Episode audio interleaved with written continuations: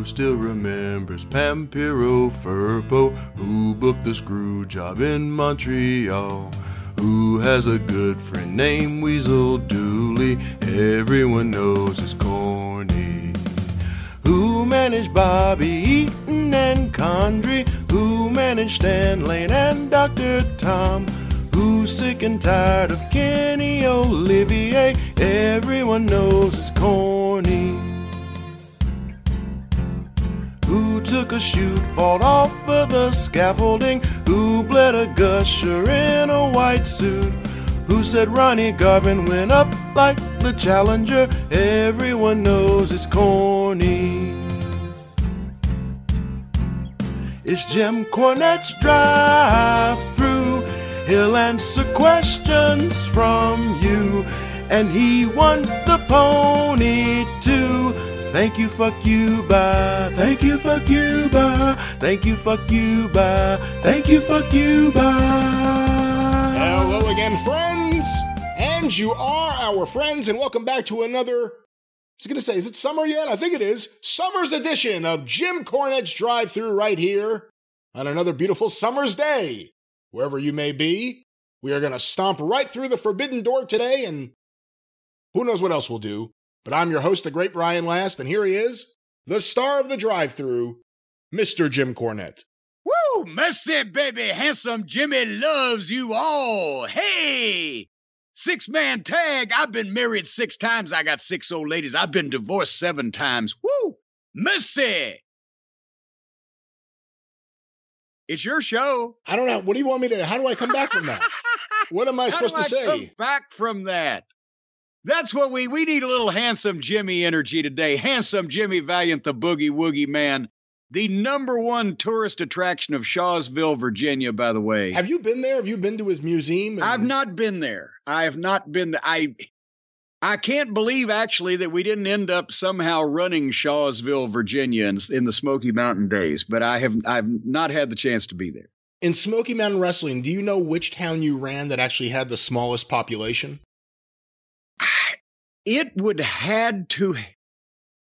I would. I don't know for sure, but I would be hard pressed to say that I have ever run with Smoky Mountain Wrestling, Ohio Valley Wrestling, or anything else a town smaller than Clairfield, Tennessee. It was on the the state line of Tennessee and Kentucky and way up these mountain roads and we got to and it's we're advertised this is at the local school gym right? Which spot shows throughout wrestling history have been at school gyms. But we got to this school gym. It was a gym all right. There was there were workout equipment you know and and balls and things for the kiddies to play with but it's the only school gym i've ever seen that didn't actually have any seats it was just the gym floor. I don't even, it wasn't a regulation basketball court. I know that much. There was a basketball court in there, and there may have been two or three rows of bleachers on two sides of this gym. And otherwise, we had some folding chairs, but I, Sandy Scott didn't do the in person site survey on this one, and they fudged the numbers on the capacity when they signed the contract. We're doing a TV taping. And we had to put the ring yeah, I'm, I, I ain't shitting you. We we had to put the ring as far back as we could and put like either two rows of bleachers or seats on the other side, just so there was people there to get the camera on the other side far enough back where we could shoot ring post to ring post. Wikipedia, actually, in a good way, does not have any current data of Clairfield, Tennessee, I'm I'm not sure it's still there. but it has from the 2000 census, so that would probably be This was in 1995. okay. So this is close enough. The population in 2000 was 1,002 people, and the average household size was 2.6 people, and the median household income was $16,477. there you have it, Clairfield, Tennessee. So if there was 2.6 people per household, or however they phrased it, and there's a thousand people, that means there was only like 400 houses in the whole fucking town. So you can imagine and figure out how many businesses there were. And goddamn, Kevin Sullivan did a promo or did something in front of the, there was I still say I, I should go over maybe we take a break I'll look up the files but there was between 150 and 200 people in this gym so that was 20% of the fucking town right that's pretty impressive. That's Memphis like numbers. Well, well, at its but, peak, if you really think how big Smoky Mountain was in Clearfield, you got. Well, I'll I'll tell you something else here in a minute, though. But no, Kevin did this, Sullivan did this promo or whatever he did, or they did something where he had the, you know, the Night Stalker with him and the band of, you know, uh, savage hooligans that he had around with him. That was the best stuff. That was the best stuff. The Night Stalker, Brian Clark, Adam Bomb, whatever, is the best stuff yeah. he ever did. But the thing is, this guy got so hot, he was screaming, I'm going to go out. He went out the front door out to his car to get his gun. And they had to follow him. The the the school officials and said, no, no, no, no, no. You need to you just keep on going. I mean, they were fired up. They'd never seen anybody in that town that was actually on television before. And here we come in where there was the goddamn TV truck was half as long as the fucking Jim was. So this was a big deal for Clearfield, but that's not unusual, honestly, especially in in the Appalachian region or in a lot of places in the South, especially in uh, Western Virginia, Western North Carolina, uh, that part of West Virginia, East Tennessee, Eastern Kentucky. If you have a show of some kind, and because none of those towns are very big, but there'd be like eh, that's where they have county in that area of the country they have county high schools. You don't have a high school in every town.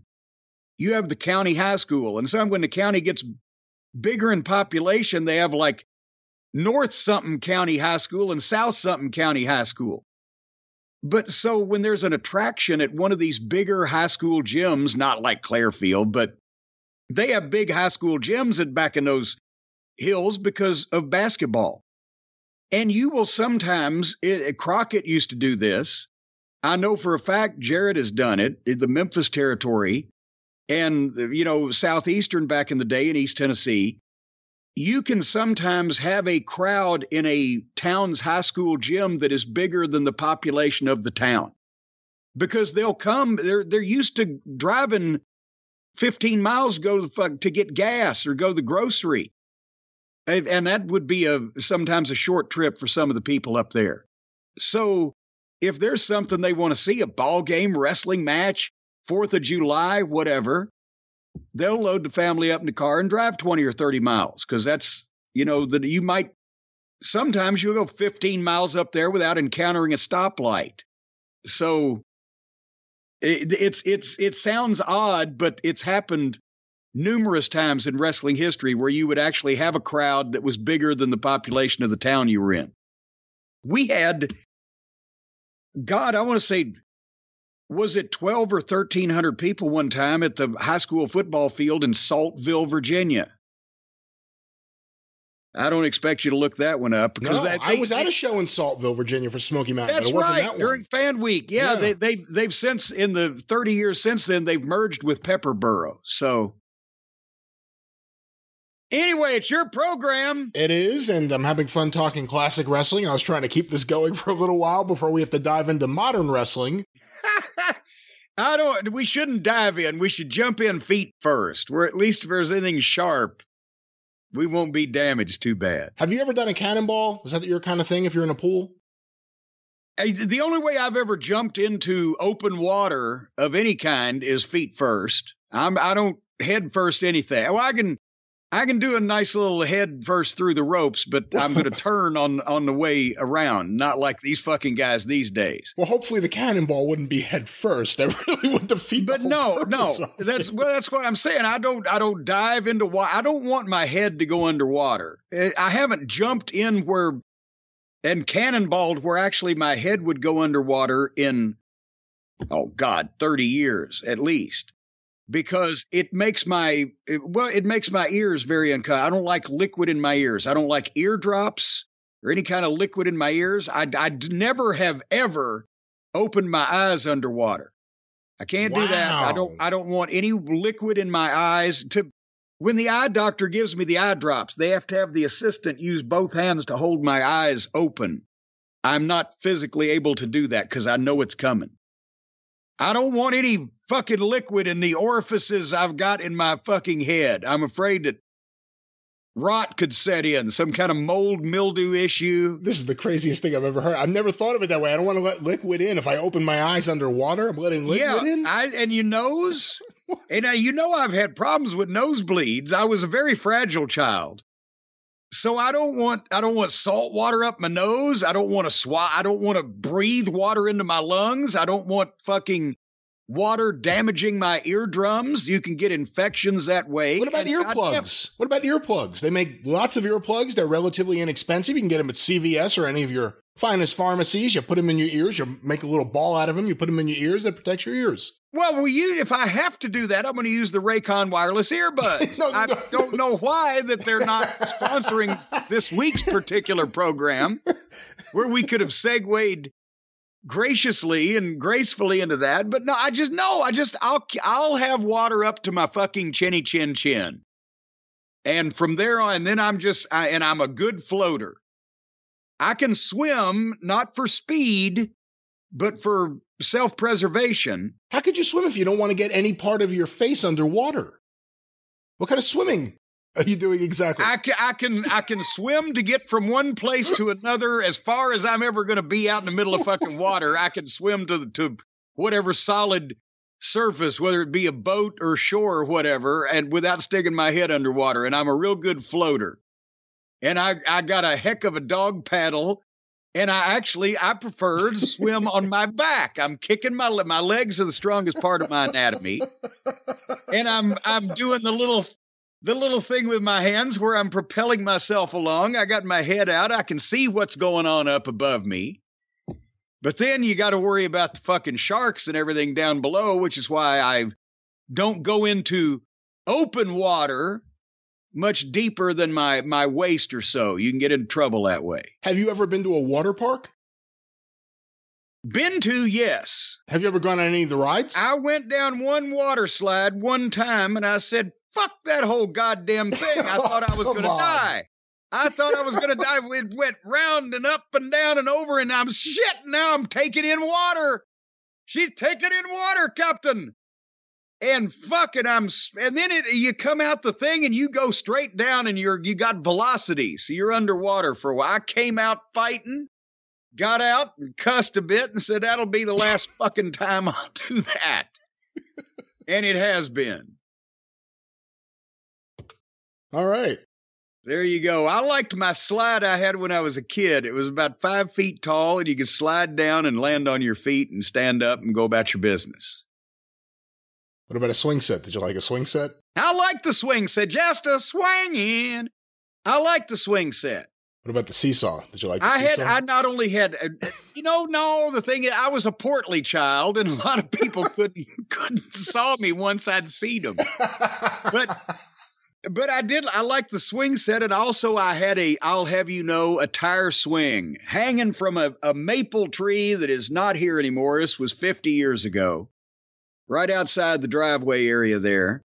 I had an old spare tire tied up as a swing and they'd I could get in it and they'd they'd push me. My cousin Larry one time pushed me some fucking high up.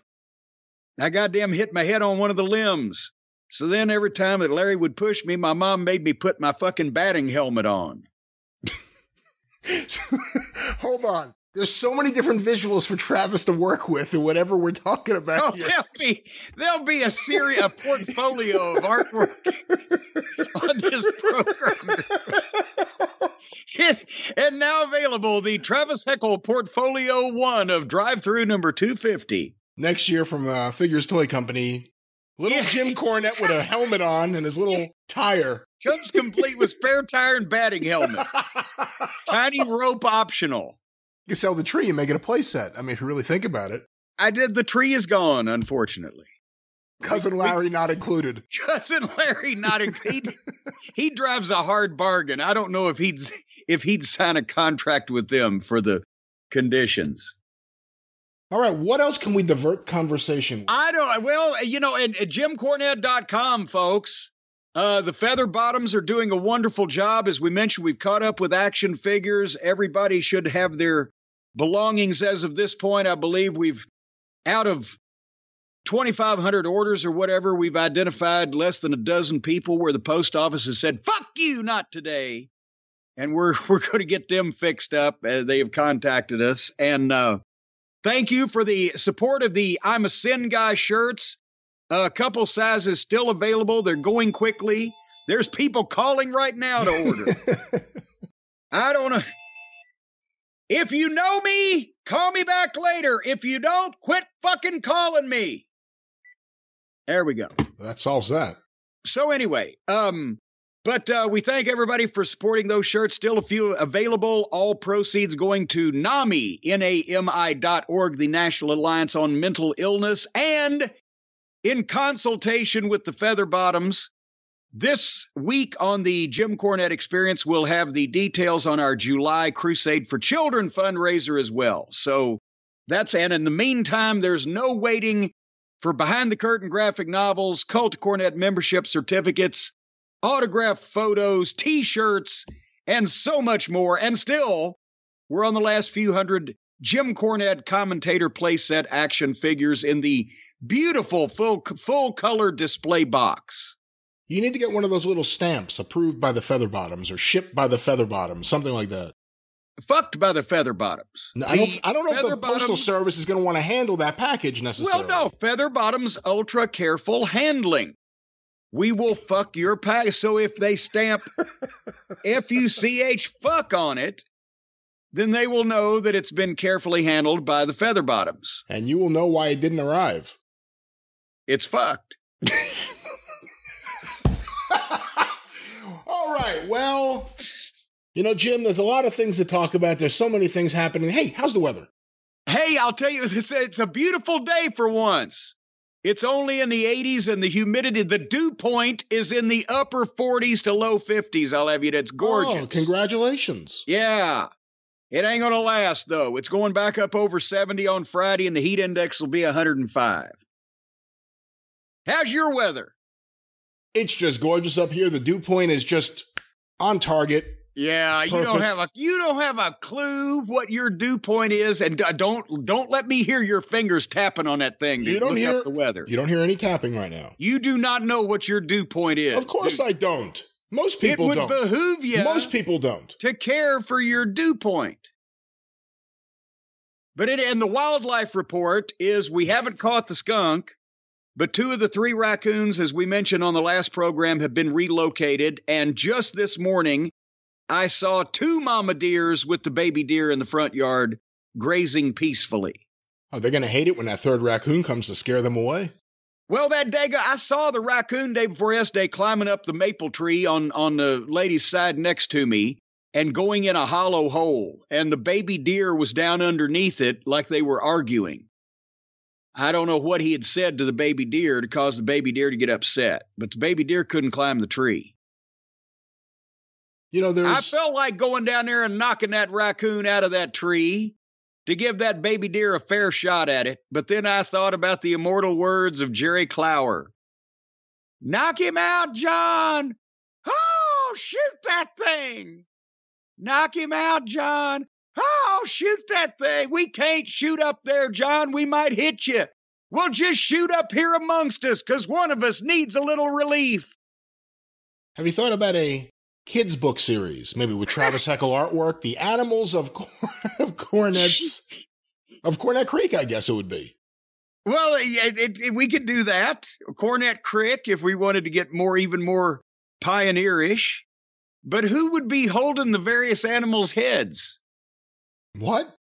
Well, That's... if if you know, oh, yeah, you didn't mean that kind of book. I said a kid's book.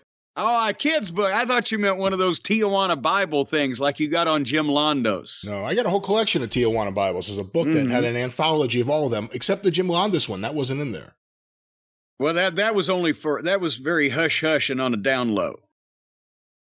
Well, speaking of hush hush and on the down low. Hey, I know what we got. Here, this will be fun. Uh oh.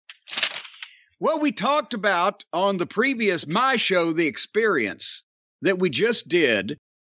A fellow named Jared had written in, found a letter that his grandparents had received from a friend of theirs back in 1951 and said was saying, "Hey, I saw you guys on TV at the wrestling matches the the other night and gave the date of May 19th.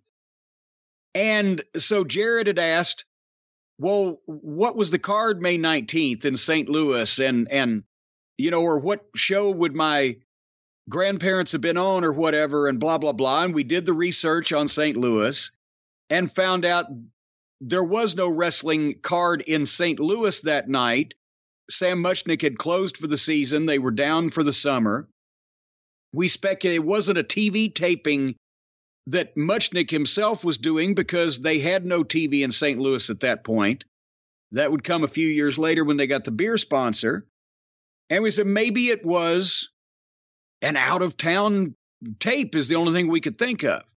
And I, I forgot to mention, and I was going to say, or maybe somebody, the, the news in St. Louis did a story on the wrestling promotion. They happened to use a foul clip or whatever. However, I believe the mystery has been solved because thanks to the uh, brilliant research of Ken Zimmerman, another cult of Cornette member out there, who I, I guess got a wild hair up his ass. He was going to solve this. He went to the newspaper files or whatever on May 19th, 1951. That was a day that a wrestling television program aired in St. Louis, and it was the Chicago show from the Marigold Arena with the main event of Frankie Hart against the original Gypsy Joe.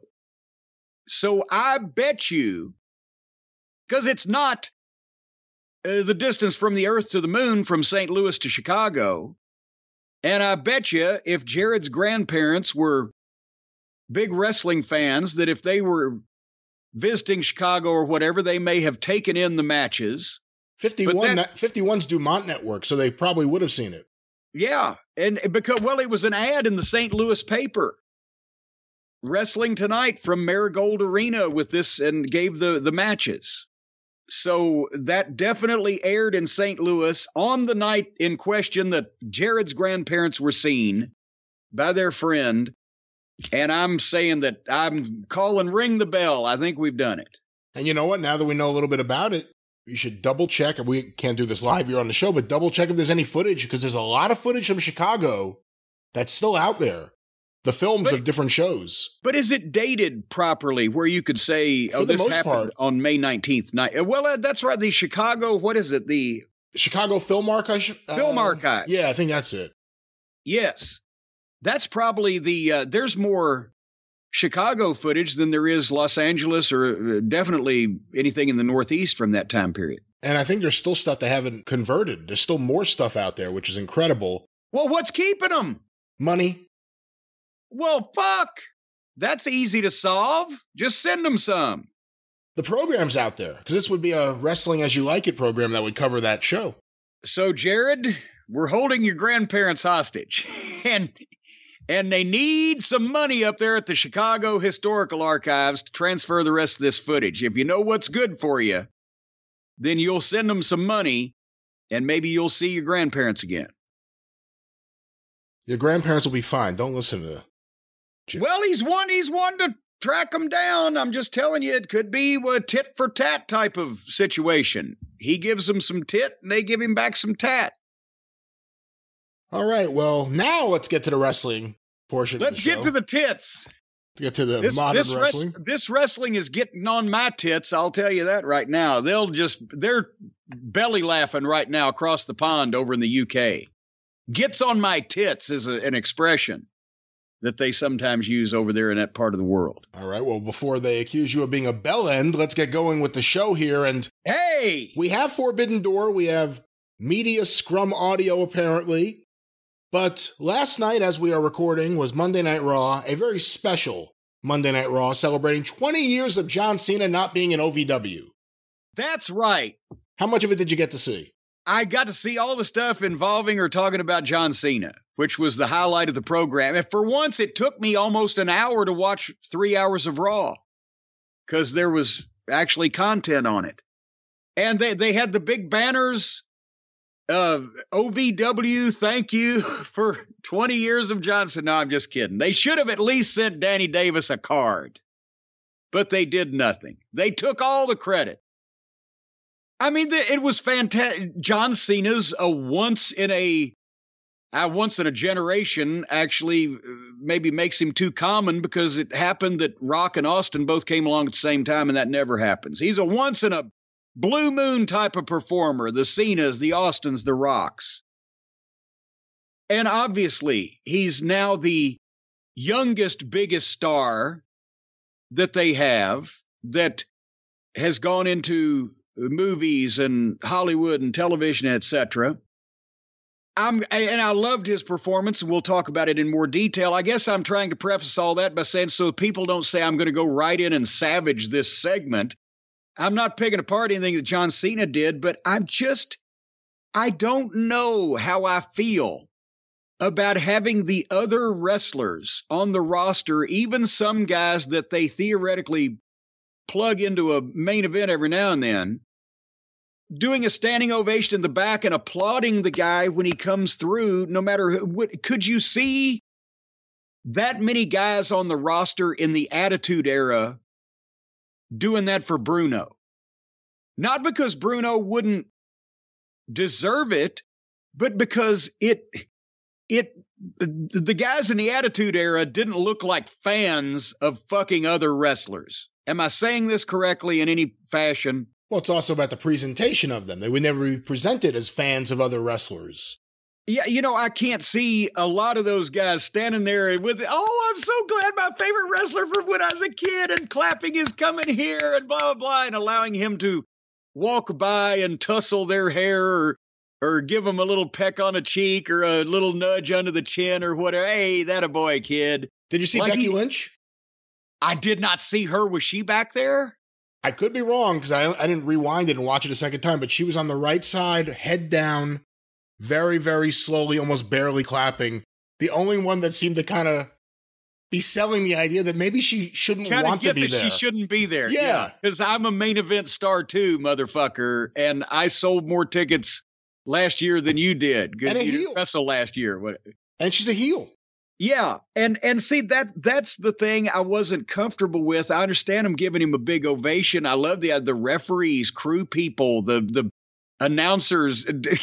God damn, does Michael Hayes wear that shit to the every TV, or did they give him a heads up he was going to be on camera? When did that start? Because I've seen plenty of out of the ring photos of him from the 80s. He never dressed like this. When did this start? It was, I think, when they went public and he started flying around on the plane and, and got, because it wasn't, he was still fairly normal Michael Hayes when he was Doc Hendrix when I was there in the late 90s. And then suddenly I see these fucking bright fluorescent yellow and orange things and the fucking pimp hats and the sleeves that are as long as goddamn straitjacket sleeves and and he's gained and I'm not trying to savage poor Michael but uh, at his age because he, he's my age he should lose a little weight too I'm clocking in at 193 these days that's his left leg but anyway, I eh, so I see the agents, the referees, the crew people, dignitaries in the WWF that we might recognize. I see them doing it, but it even the underneath guys, the preliminary guys, why not, right? But it just it was a lot of them, it, and they don't have that. I didn't think they had that many wrestlers on Raw anymore to line the hallway that long. But anyway, so he got apply. He he seemed really happy. First, he saw Shelton. My God, they've known each other since OVW, and then I think he liked to see Killings and Nick Nemeth uh, or Dolph Ziggler and a couple of, and then other people he was just doing the parade wave for. But it, I mean, it it his mannerisms are so good, and he he projects the humility and humbleness, and then hey, how you doing? Oh, and I got you, and hey, and there's a salute, and but it, he was so he was returning conquering hero. It's like he fucking signed the fucking treaty after the invasion of Normandy. and They should have put him in the Pope mobile coming down that hallway with Vince driving. I gave you the Pope, and now I've given you Cena. Yeah, there you go, Travis. I did your work for you there on that one. So he comes in the back entranceway of the arena, coming through the backstage hallways gets a huge standing ovation from the talent, goes around the corner, and we don't see him again for half an hour. So they were really teasing this thing. But uh, what did you think about coming through with the talent and the whole nine yards? I mean, I agree with all your points of why it's inappropriate for a wrestling show, especially one with baby faces and heels, when all of a sudden there are heels there and everyone's just there acting like a child. But on the other hand, it's a show where everyone acts like a child. Good point. So it would almost be out of place for everyone to treat it serious and or anything else. And I think it was important for them to get him out there right away because people were expecting him, and it also established there'll be more of him later on. Yeah. So it almost gave you a reason to try to sit through this show. And that's you know, uh, uh, when he comes through, and they're just they're just the idolatry of you know the whole thing. But I'm telling yes. you, Becky Lynch, go back and see Becky Lynch there. Okay. That was the only thing that stuck out to me.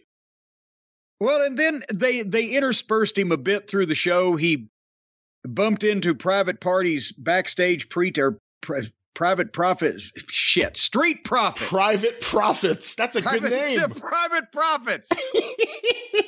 Well god damn it they've all they both got the same gimmick both teams. And there's too many p's in there the alliteration. Anyway the the the private profits street party. pre-tape or the street profits pre-tape or the private party profits pre-tape he came into that and gave him a pep talk. And then they had comments from the stars, from Shawn Michaels, a big show. Even though he was on he was on WWE television more this week than he was on AEW. Um, Big Show, Booker T, Bryan Danielson, Daniel Bryan. It Paul Daniel Bryan, yeah. Trish Stratus, Triple H. Then they showed a Cena video, and this is where nobody does videos like the WWE. Their production, it's amazing. The career highlights, the Make a Wish highlights, meeting the troops, the mainstream TV appearances, the movies. That's a fucking star. Everybody, everywhere he went, it wasn't like, oh, here now we're going to bring out a wrestler. No, John Cena. They loved having him. That's a fucking star. And then, uh, did you see the backstage bump in with Ezekiel. You know, I actually missed that one. I did not see that. He had there was Ezekiel and Cena, and Cena says, "Oh," because he's looking at him kind of sideways, right? And Ezekiel's giving him the thing. Well, my my brother Elias and I just loved you, and also now they have another brother, Elrod. Did you hear about this? Are you serious? I'm serious. I did not now, hear about this. No, there's a third brother. Yeah, it, old old Ezekiel said, "Well, Elias is around here somewhere. He, I think he's taking a walk with my brother Elrod." But anyway, uh, they did some business, and then Cena turns around and he's face to face with Theory. Boom. And I like this because it gave you a look at what a guy like Theory looks like in the environment of being nose to nose with a main event fucking guy that's really over, not like one they have on the roster these days. And it was, and they gave Theory all the words, all the verbiage, and he gave it to Cena and made fun of his fucking pants. Told I'm the big deal around here now. He was good. They were nose to nose. He's two inches taller than John. Got same size arms and he and he's 20 years younger and he looks like he belongs. And then the they they didn't they resisted the temptation that everybody including the folks on the other channel would have and this company used to have to embarrass a legend or embarrass the fucking young up and comer one or the other. Somebody always gets their fucking pants pulled down and spanked or whatever. But they got a perfect way out of this. Cena didn't say a word to him. He took the verbal browbeating, and as soon as Theory finished, he turned around like he's going to take a selfie of him making a face in front of John Cena, and Cena just gave him the and walked off and left him. So when Theory looks up at his phone, he, hey, what the fuck? He got disrespected, but not bad enough to bury him so that was worth seeing. That now it was like what would theory look like in the attitude era when people were over? Now you got a chance to see it.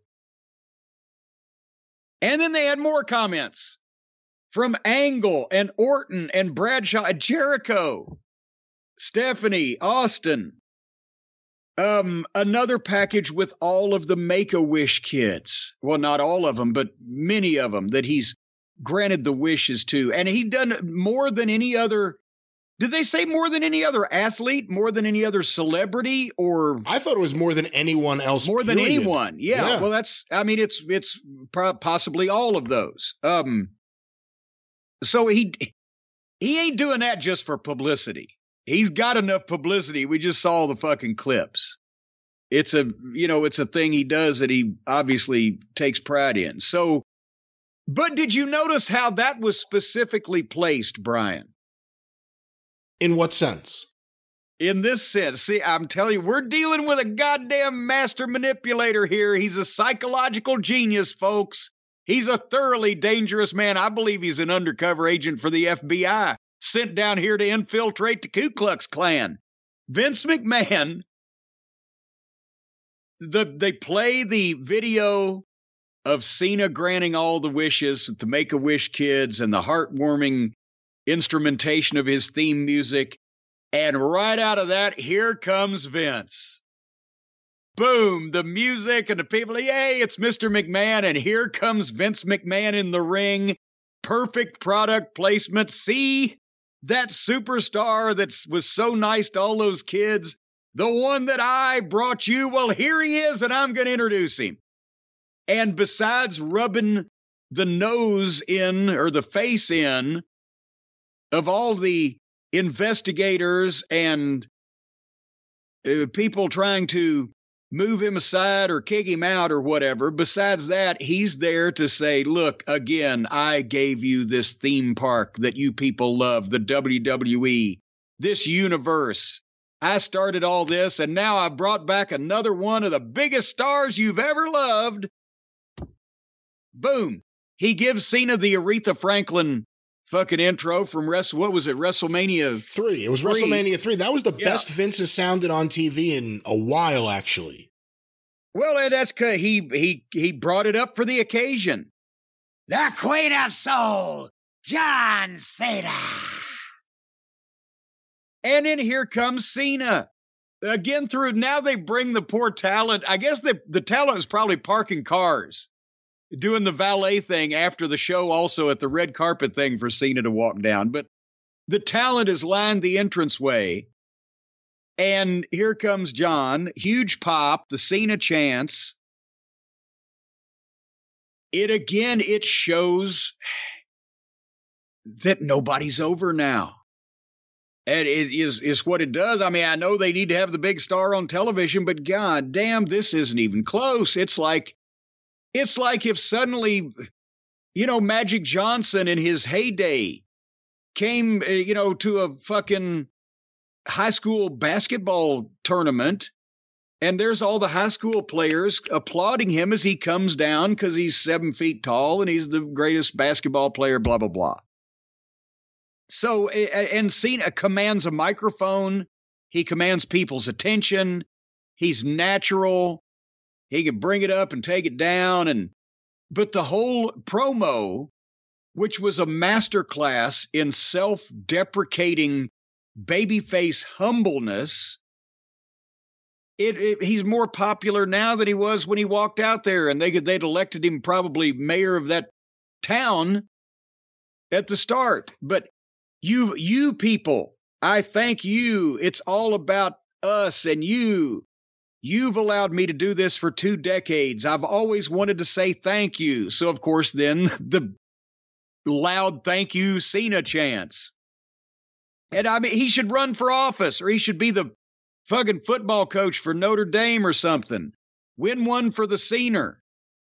But here's the thing this was a incredible not only performance of captivating public speaking, but also in humble baby facery and just making people like you and firing them up and getting them excited, you completely overlooked that he said absolutely nothing. There was no topic. He just said, Thank you. They made it 20 years of John Cena. Eh, we had perhaps thought that this meant, well, shit, Vince is in trouble. All hands on deck. They've thrown some money at him to come back and do something, but he came out. He said, right toward the end, I don't know when I'll be in the ring again. And everybody's like, hmm? So I want to say this. And then he fires them up again with how thankful he is for them, puts them over again, and then fires them up for the big finish. And the people are happy as clams. And I bet they didn't even realize that he just came out and told them, Yeah, I'm I'm here right now, but I, I don't know when I'll be back. So it was brilliant. They got ratings through this whole show, I'm sure. I, we're early here. I don't know if they're out yet, maybe by the time we finish, but they definitely. It, it was more entertaining than the normal Raw because this was somebody that we give a shit about. But there was no news to impart, was there? That except he loves us. He really loves us. And he really wants to make sure he doesn't get hurt and screw up one of his acting gigs because he's yeah. right now become a successful actor making a lot of money with a very popular series. I think that's what he was saying. And I saw a quote recently from him. I don't know if it was a recent interview or when it was from. I thought it was somewhat recent, asking about criticisms he had had maybe a decade ago or whatever it was when The Rock came back. About how The Rock just abandoned wrestling and went Hollywood. And how he sees it completely different now. and I wonder if, thinking about all that, if he saw that you know, this is a great opportunity for me to stay in touch with the fans, say that I'm not going to be here for a while. Don't be mad at me for not being here. I will be back. I think they were saying one more match, and he said it'll be more than one. Yeah. More than one. So I think this was a, for him, it's a brilliant move. It went on a little long for me. How many times can he say it's us? It's not me, it's us. I, I, I jotted down, I think he said it seven times, I believe. How many ex girlfriends wish he had said that? It's not about me, it's us. It's us. But anyway, I, I kid. But uh, it was a it was nice to see him, and he's a star. Uh, at the end, when he was jumping into the crowd and stuff, and they had the shot from behind, and you realize he's lost a lot of his hair. That was the first moment he looked his age. but other than that, he looks like he's in great shape. He's slimmed down, obviously, because he's doing acting work. You can stay muscular, but you can't be as bulky. But it was nice to see him on the show. And in terms of as a human being, he's clearly one of the greatest human beings wrestling's ever had, just from all that Make a Wish stuff.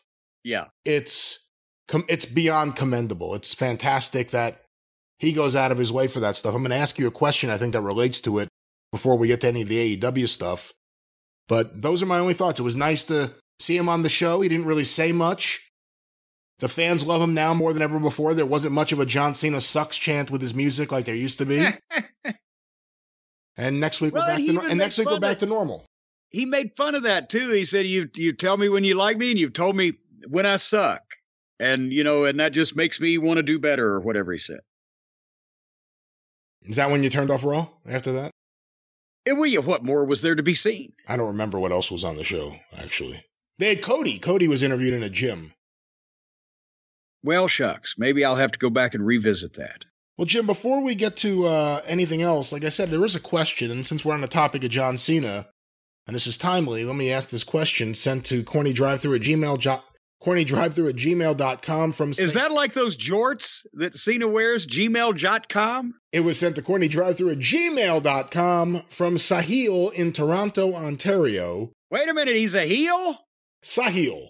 Oh, it's a heel. Well, here is Sahil's question. Did it ever make sense to turn Cena heel at some point in his career? Maybe around the time he destroyed the Nexus, or after his loss to The Rock at WrestleMania 28, since that's when he was booed the loudest. Do you think he would have gained more popularity, or would it have hurt his character in the long run? Thank you for your time. And like I said before, when we talk about Make a Wish, I would ask a question that relates to that from what I understand, one of the reasons, if not the only reason, or the main reason that John Cena never turned heel was he didn't want to do all the make a wishes as a heel, and he didn't want to stop doing make a wish. Yeah. Well, and and that, but also, and I'm not going to pretend that I followed every bit of the WWE, WWF, all through John's career to know when the perfect time could have been, as he mentioned, cited a couple of examples to switch him heel, because I didn't pay that close attention, not just to John, to the whole company. A lot of those times I was elsewhere. But and I, he was a heel as the prototype. He came into Ohio Valley Wrestling as a heel. He was a heel when he first got in the business. He'd had a handful of matches in California, I guess, before he came out here. But because he was a heel, because he had the great body and he was well spoken and cocky. And I thought, honestly, this guy could be the next Ric Flair. He's got the physique, the voice, the the promo ability. He's a quick learner. He's, I mean, the the only way he wouldn't have been like Flair is in the personal bad habit, uh, you know, category because John was also i mean it, it, i'm not saying he's never drunk a beer but he you know you weren't didn't have to worry john was going to have any bad out of the ring habits that were either going to affect his work or cause newspaper headlines. But then when they brought him up and he was the young guy to come out and slap Angle in the face, I'm like, okay, I really enjoyed his promos as a heel, but he's got the potential to be either one. So let's see how it plays out. Did you think they would bring him up as the prototype? Um, silly me. That was early on in the program. So I I didn't know yet that they were going to change. This was even before that they just had to change people's names just because Vince got up on the wrong side of the bed and wants to own everything. Some guys, obviously, John Cena still got their names. I just thought, you know, it's he works it. It's a good gimmick. He does the promo, whatever. I wasn't exactly filled with optimism when they brought him in as John Cena, the you know quiet spoken guy that's going to slap Kurt Angle in the face. Well, let's see where this is going. But it wasn't going to go very far until Stephanie heard him rap. And that's where the doctor of thuganomics came in. And then I'm like, oh God, the shorts. 20 years later, he's still wearing the shorts. But he, in an alternate universe, John Cena would have been a cocky, robe wearing, long, tight wearing, bumping, incredible promo heel that you pushed to the top and fed him baby faces because he would be there like a Ray Stevens in California, in my opinion. That's how good he was at that stage of the game. But once he got over with the rap, and that was uh, the culture, current events, you know, the young people liked it, etc and once that they realized that he was getting it over and they and he got fairly bulletproof because for the first year or so i was where you know like everybody else it the first year he was there he wasn't john cena superstar. He was john cena guy from developmental we're pushing. So it can always go south. But once they realized how good he was and the shit started getting over and he got to be bulletproof that's when you couldn't turn him to address the the question not only because of the make a wish, but just because of the, I mean, that was obviously, I think, his uh, prior main concern. But also with a guy like that, that, they connected like that with hustle, loyalty, respect, everything that he'd built up, the salute with the troops, the whole nine yards. They believe that because it's it's him and it's his shit, and he wasn't scripted to say it, told to say it, told to do it, assigned to the, you know, tribute to the troop show or whatever. If you were to switch him heel, he would obviously have to uh, not necessarily renounce all that, but he wouldn't be still doing it. And it it when you get a guy at that level, it's like when Austin turned heel and hugged Vince. Then he became one of the boys and it killed the business because the people had allowed themselves to believe in in him at least in in him telling Vince fuck you in don't trust anybody take this job and shove it anti authority whatever even in wrestling of the late 1990s, the people allowed them, and especially the casual fans that had been brought in by Austin, his whole aura, right? And just the beer drinking and finger flipping and stunnering. They didn't know how wrestling worked back then, and they were predisposed to believe this guy because he looked real.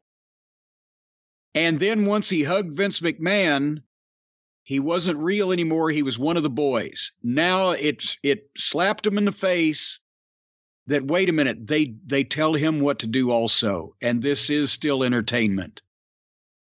It's something that if if Austin had been real in a real situation, that person wouldn't have done that. So it'd be the same thing.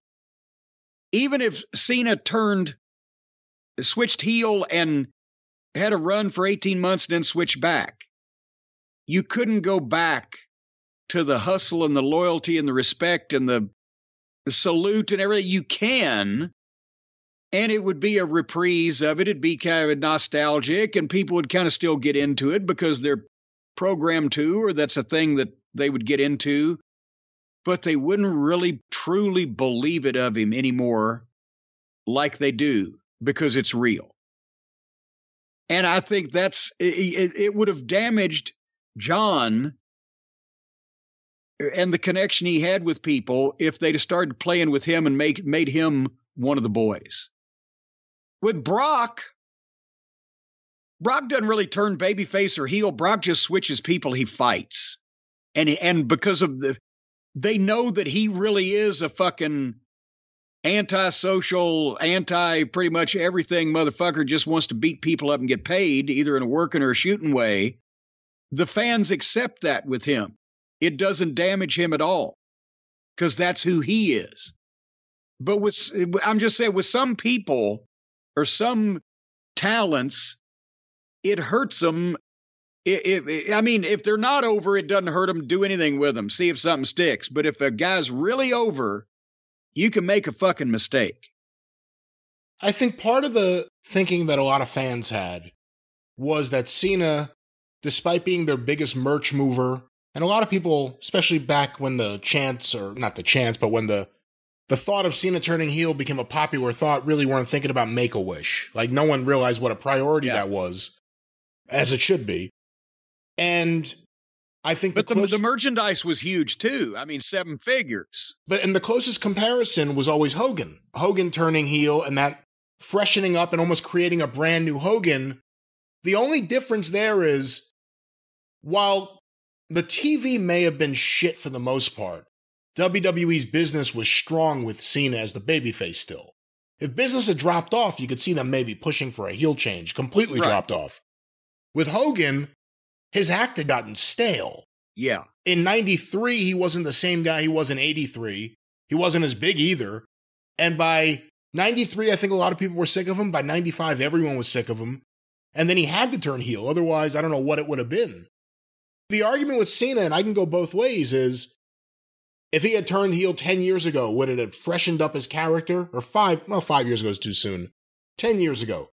Would it have been a new run heels are popular, would he have sold as much merch?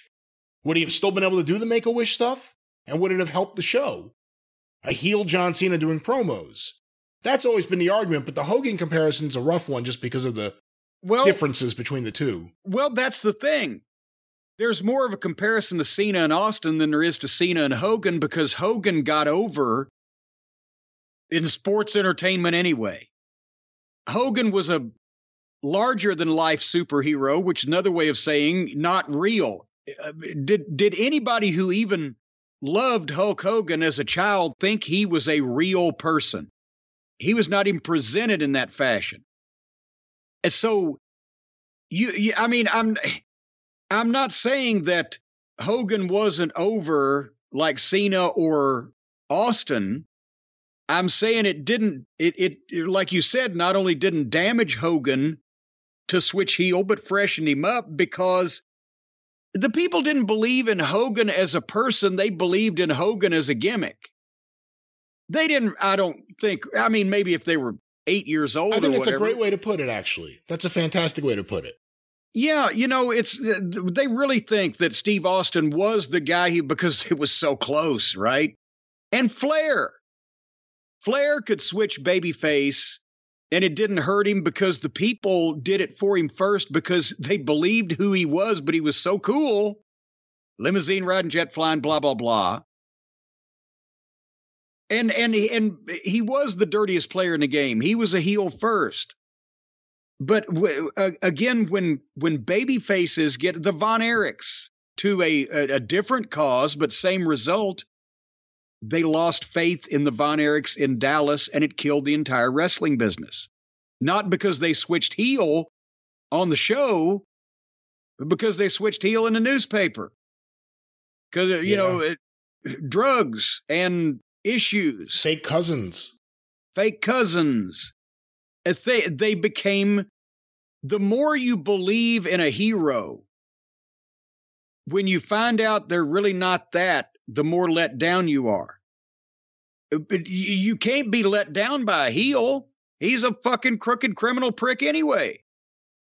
But you believed in your hero, and then he turned out to be phony. That's what kills a territory. That's what kills a talent. That's what kills the momentum. Or in the case of Austin Huggin McMahon, the entire fucking wrestling business. So you agree with Cena not turning heel? Yes because he was still selling merchandise and the, the people were coming to the house shows to bring their kids to see him. People were coming to TV and pay per views because they were more dedicated fans to boo him, but they were all paying to get in. And he was selling the merchandise, and it it would have damaged the long run. If he'd turned heel 10 years ago, he might not be the icon now that he is today, where they can bring him back after 20 years and he can say nothing to the fans, and it's the best segment of the show. Well, seeing Cena on there, I was surprised too, because you know how busy he is. He's doing all these different things and he's all around the world. However, he looked well rested. Do you think he's getting a good night's sleep? He did. You know, it's amazing. He and The Rock, John Cena and The Rock, both are so personally driven. They've got all that energy and it's it's just it's amazing that they even have time to sleep and I don't know how in the world that they managed to decompress and after the red carpets and the spotlights and the press and the media and the paparazzi they just can't lay down in a hammock or just curl up in the easy chair. They got to have something that really is conducive Brian is conducive I say to a good night's sleep. And then I realized that was me slapping myself on the head. I realized, God damn, that hurt. Me. Um, oh, I hit myself too hard. You know, was I that realized, the prototype? Was that the prototype going in reverse there? Yeah, no, that was me having a small stroke. I've given myself an aneurysm. I realized they must have been early on the Helix sleep mattresses. They jumped in, Rock and Cena both jumped in at the get go on these Helix sleep mattresses. That's why they sleep so well. Folks, they're awesome. But you do not need to take my word for it. You don't even need to take the words of John Cena or The Rock for it about how great Helix mattresses are if they ever mentioned that in any way, shape, or form, which to my knowledge they have not. Because Helix was awarded the number one best overall mattress pick of 2020 by GQ magazine. And you know, those golfers, they like to get their sleep. If Golf Quarterly. It's not Golf Quarterly. It's not GQ. No, GQ Golf Quarterly. No, GQ. The well, they, well, they wear funny little fucking outfits on the cover. That like they do. Golfers do. Well, they were voted the number one best overall mattress pick of 2020 by GQ magazine and also by Wired magazine. Wired magazine. You know a mattress is good and helps you get a good night's sleep if a magazine geared toward cocaine fiends and meth addicts tells you that it's the best mattress pick of the year. I'll tell you what, Wired magazine that, says it. What? That's not well, why I mean you would think based on the name of it, but no, Wired magazine has nothing to do with people who are actually in the wired? state of being wired. No. Wired? Oh, so false advertising. Well, never then don't mind that they picked Helix number one. They're obviously not a trustworthy source, but sooner or later, even a blind squirrel will find a nut. However, you'll get a nut on Helix sleep mattress if you just give it a try, folks, you just go to helixsleep.com slash JCE. By the way, that's H E L I X, helixsleep.com slash JCE, and take the two minute sleep quiz. And they'll ask you things like, do you like sleep on your side or on your back or reverse cowgirl or how what position do you like to get that nut in? Those are not those are not the questions that they ask. No, no, no. It's some of those sleep. questions may or may not be on the them. questionnaire, but yeah, it only takes two minutes to, to answer these questions, folks. And just remember, there is a penalty for perjury. And they're going to match you to a customized mattress that will give you the best sleep of your life, folks. They got a 10 year warranty. And you get to try it out for 100 nights risk free. I encourage you take this mattress, do everything to it, and do everything on it with everybody. Have the have the neighbors come over. Everybody get naked, get some whipped cream and chocolate syrup. After a hundred nights, if you don't like this mattress, they will pick it up for you and give you your money back. And I want to see the look on those people's faces when they see all that DNA all over that mattress. But the thing is, chances are you're not going to call them because you're going to love it. They've even got financing options and flexible payment plans. So a great night's sleep is never far away. The payment plans as flexible as the young lady that you can introduce to this mattress as soon as you have a home and a mattress and a bed and furniture and a job so you can get a date to bring the girl over to nail her on the Helix mattress. will you Folks, stop once it? again. It's helixsleep.com slash JCE because you're going to get up to $200 off. That'll take care of that young lady right there. Up to $200 off all mattress orders and two free pillows. Up to $200 off and two free pillows for our listeners at helixsleep.com slash JCE. You will sleep the sleep of the blissful. And you know what they say. If ignorance is bliss, I'm sure most of you people are ecstatic. That's right, Helix Sleep, and you brought up Golf Quarterly, although that's not GQ earlier. You know, when I was in high school, when I was like 11th grade, one of the kids was trying to mess with me in like social studies class. No. Well, yeah, I mean, so I'm on like one side of my friends, and he's on one side with his friend, and he said, You know, Brian, the only reason you like wrestling is you like to see young men in tight clothes.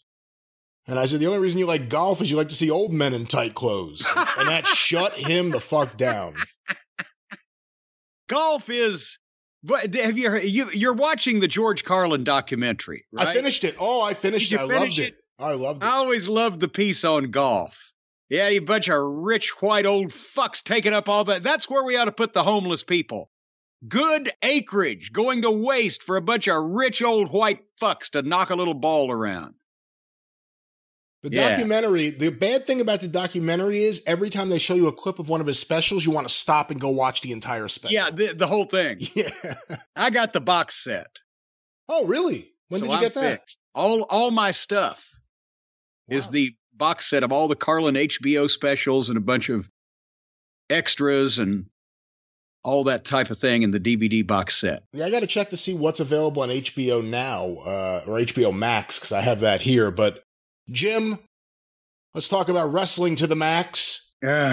The dream of many people around the world has been the idea of a New Japan AEW crossover event, and it happened this past weekend in Chicago. Wait a wait a minute. Has there been a sudden outbreak of ptomaine or salmonella that people are having nightmares in, in feverish induced hallucinations? Well, you know, different people ingest different things, but for a lot of people, this was a big deal. For some other people who are only AEW fans, they couldn't understand why all of a sudden this took over the show. But the pay per view event was this past weekend in Chicago, AEW Forbidden Door.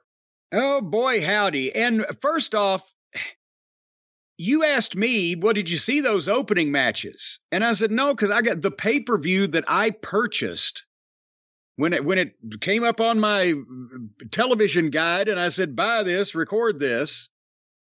Started with the Jericho six-man tag team fiasco. There were apparently several more matches before that. I found out later after the fact that the countdown show that usually is just like a half hour thing and i guess that's for the wwe pay-per-views where they just show what we used to call the Barker channel, where they just have clips to promote the matches and etc. Instead, they gave us an hour on AEW, and there was like four matches on that. I did not see that that program that was listed as countdown, and I found out about it afterwards when you said there were more matches. But I'd seen enough matches already. But apparently, for the people in that building, they saw five solid hours of just mayhem matches that just on and on over and over without stopping doing the same basic things. And how the fuck? Why? Why does a show need to have 12 or 13 matches and go five hours? When they, it's not WrestleMania. But one match was who it was uh, who did Lance Archer had a single match with somebody, and then they Nick had Comoroto. A, Comoroto, who we haven't even seen on television in two years.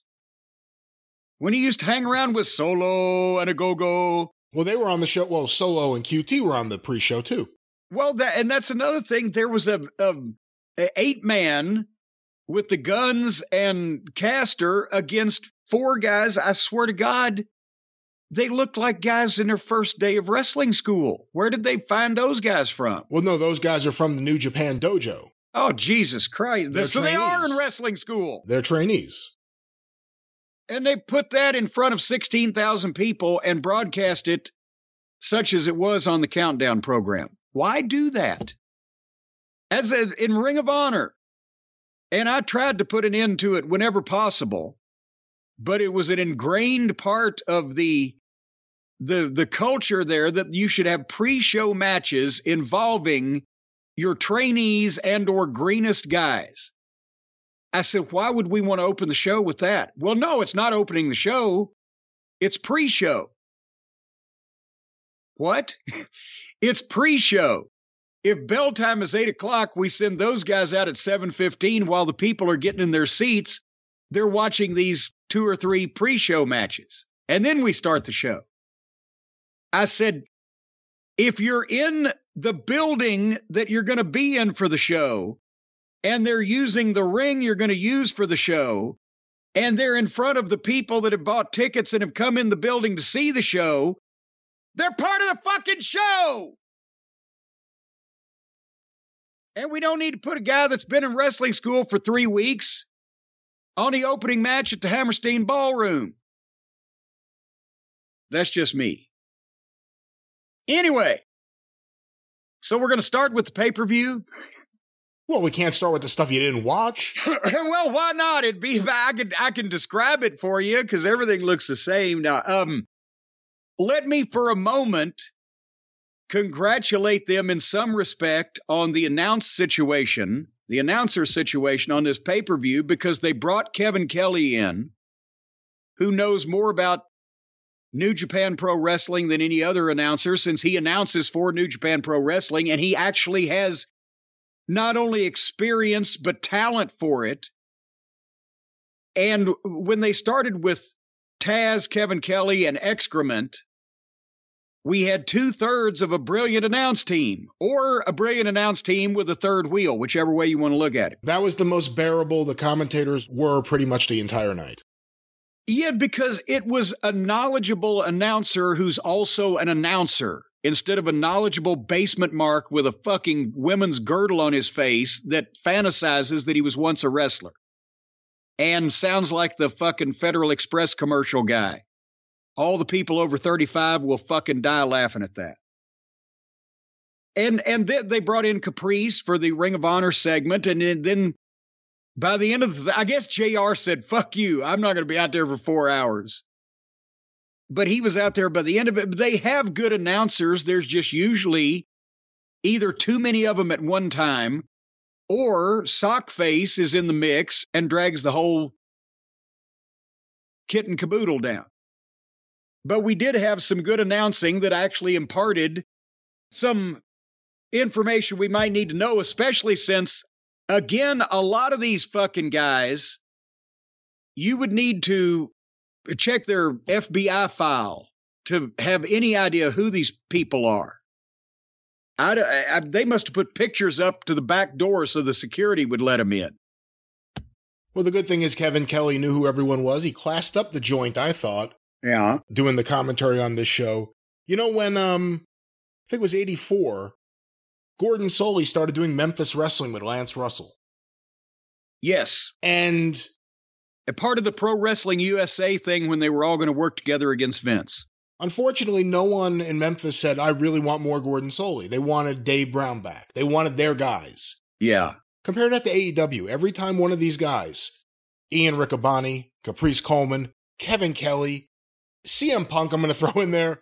Every time one of these guys sits in on commentary, your first thought is, I wish they were there every week. Not I wish I can go back to my guys, my commentators. No, I wish this guy was there and one of those guys was gone. And it's all three of them. We've said it before. Schiavone adds nothing. He just yells how great things are, laughs through things. Excalibur is not my kind of lead commentator, and I actually think he hurts the product. And I know I may be in the minority on that, but I also don't like a lot of the stuff they do. And Jim Ross just does not want to fucking be there. He just wants, to, I, I can't say why he wants to be there, but Jim Ross is miserable on commentary. And again, every time you hear someone else sit in that booth, the first thought you have is, I wish they were there, not I wish I can go back to my guys.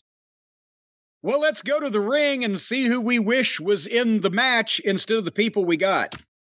Because the the opening match on the pay-per-view uh, itself that was presented to me was the six man with Jericho, Sammy Guevara, and Minoru Suzuki, the Japanese Fabergé egg, against Eddie Kingston, Wheeler Useless, and Shota Umino.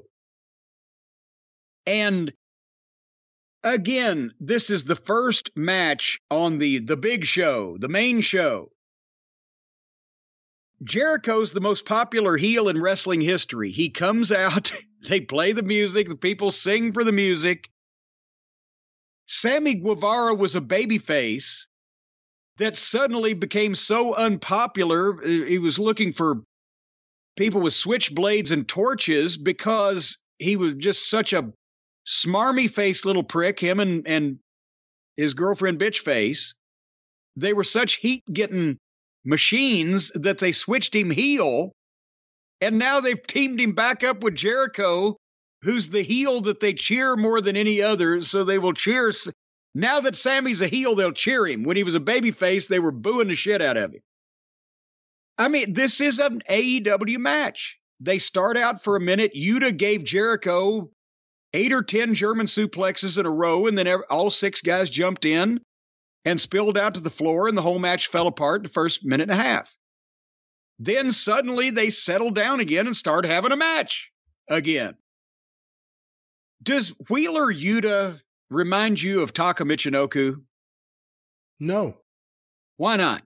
Are you just saying because of the body type, or what would remind you of Taka Michinoku?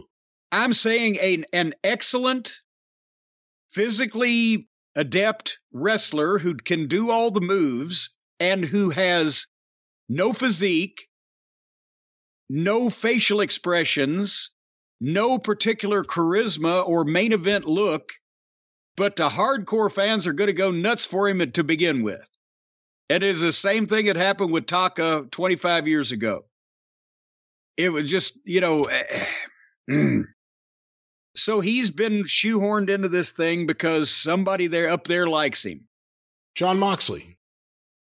Well, probably. yeah, Nick Gage, now John Mox, or now uh, Wheeler, or whatever. Anyway, in this match, the heels and the baby faces work the same. They just trade off doing shit to each other.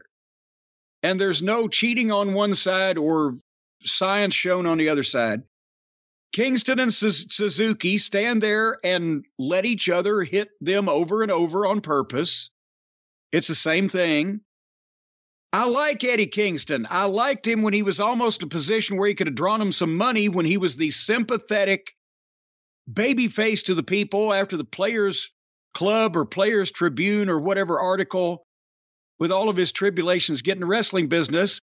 And if they'd have kept him from his worst instincts, being a mark for this Japanese strong style bullshit and let him work like an underneath babyface with a shitty physique, sell and then make a big comeback and bleed some, he could have been a top babyface for him. Instead, he's doing this shit with these fucking broke down, past their prime Japanese guys that ain't taking this very seriously to begin with, where they're going to get hurt or anything.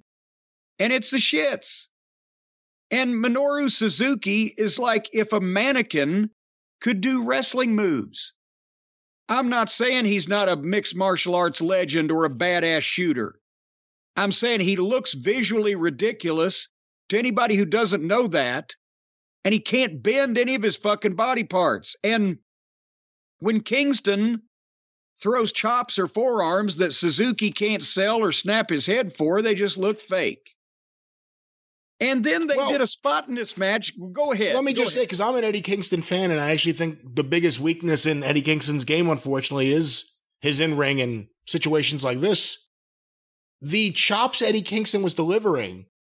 You know, I wasn't a big fan of the chop in general, but Kenta Kobashi knew how to make it look like he was really killing the guy.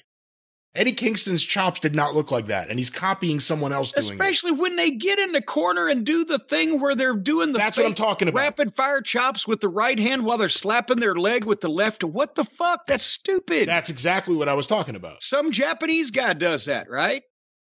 That was what Kenta Kobashi did. Okay, very good. Some Japanese guy. At the what end. is it? Fucking stupid. It looks phony. But it looks phony to throw forearms and, and chops if you're just standing there daring a guy to do it anyway. It's just bullshit. And then they did a spot in this match where all three of the heels got all three of the baby faces in submission holes at the same time. For I would think the first time in the history of wrestling ever, over the last 140 years or whatever, the heels got the baby faces in submission holes. They just took the old spot and did it backwards. Uh, they gave an iceberg tag to Umino, who did an okay comeback. I'm waiting for some of these new guys to really tickle my taint. Everybody did goofy dives. It's the first match. I'm right. Leave anything for somebody else. Everybody did a big move to each other. And uh, the people in the arena, that's the thing about the AEW fans. They don't come to see anything make sense or for the shit not to look fake or for the anybody to win. They don't want their hero to win and the villain to lose. They just want to see people take goofy bumps and nearly break their necks and cheer for those. And they do it over and over. And more tags in and out. Guys disappear in the for long stretches at a time while two guys will do something in the ring, and then they'll have a prolonged six way. And then finally, uh, Tay Conti hits Umino in the back with a baseball bat. And Umino staggered around in a contrived fashion and then immediately hit three moves on Jericho and got a two count. So fuck, say what you want about this guy, but he's pretty badass. He can fucking hit three things on Jericho instantly after being hit with a baseball bat. Well, baseball's not big in Brazil. She may not know what she's doing. Well, that's true. She didn't swing it properly. And then they did a prolonged five way because Yuta is gone somewhere. I'm not sure where. And then Jericho hit the Judas on Umino or Domino Oh, Umino. Rocky the Ramon. Where? Oh, oh, my Umino. There you go. It's a bad idea, Rocky. Don't do it. It's not going to get played. I never have bad ideas. Well, no one 20- wants a song about Umino after one match on the show. That's a bad idea. 27 minutes into the show, and that was the match that was over with at that point. You know, Umino's a young star over there, and he's someone they want to do something with, it appears and he looked pretty good in this match. And before the match, they showed video, or I think it was before the match, of Jericho years ago in Japan giving him the Boston Crab on the floor, I think in the Tokyo Dome. Yes. So I'm thinking, all right, it's been years. I've been following the back and forth if there's been any. He's going to get his comeback over Jericho here. No, Jericho beats him. Jericho beats him, and the well, guy goes back to Well, I can't argue with that because in, if you're doing a co promotion with another promotion, especially a promotion that's uh, located 10,000 miles away, you need to win, your company needs to win 75% or so. If you have four, you take three, they get one. Or let's see what the fuck, but that wouldn't have been placed for Shota Unknown to beat Chris Jericho. And you know, the other problem too is we called it, whenever we previewed the pay per view, we called it that there'll be some spot with Suzuki and Eddie Kingston just chopping each other. And I could understand the AEW argument, if this were it, that, well, you do that because that's what people expect to see. You got to give them what they came to see. But on the other hand, I called it because it's obvious that's exactly what they're going to fucking do. And then they do it. And it's the same spot that almost every show they do has multiple matches with that spot. Where all of a sudden the two guys just stand there and trade the forearms or the chops or the slaps, whatever it is, it means nothing. And there's, you said this kind of early on, and it's not just about this match. There's too much shit you could just call right away. And I don't understand the fans that still get excited about it. When you have a six man match, and again, I'm not talking about this one, and one guy goes to the floor, and then one guy dives on him, and then one after another, each person ends up in the ring right after the previous person dived. I can understand really loving that the first time. Maybe the second time someone did the space flying tiger drop. But after a while, when you've seen it in so many matches, it's stupid. And I think there's too much stupid for me. So there's a lot of stuff like Suzuki, who I've liked in the past. But his modern stuff, there's a lot of stuff that people love because they love him. But I think if you objectively looked at it, you'd realize it may not be that great right now. Because because basically I'm market research here. I'm seeing these guys for one of the very first times, if not the very first time, and I'm okay, impress me. And and I think a lot of the these guys, I don't expect them, the underneath guys, whatever. Old Take a Shit's been the best best looking one, and he's wrestled women and sex dolls, so I can't like him. Um, and children. But the top guys from New Japan, you can tell, are coming and they're working the match and they'll do a couple of their trademark things and they're getting by, but they're not risking getting hurt because nobody's, as I mentioned on a show we did here recently, nobody's going out of their way to look like the first time you ever saw Sayama or the first time you ever saw Fujinami or the first time you ever saw Jumbo or the, uh, whatever the case. And fuck it, in America, the first time you saw Akira Nogami, it was like, wow, who's this guy? and now just everyone has a fucking bouffant bouffant. That is a word that is not used often enough in modern society. Bouffant. Okay, well, the next match, for example, for both the Ring of Honor and New Japan Pro Wrestling tag team titles, it's got to be a three way, of course. We can't, I would have loved to see FTR, well, I would say against either one of these two teams, but Trent and Rocky Romero.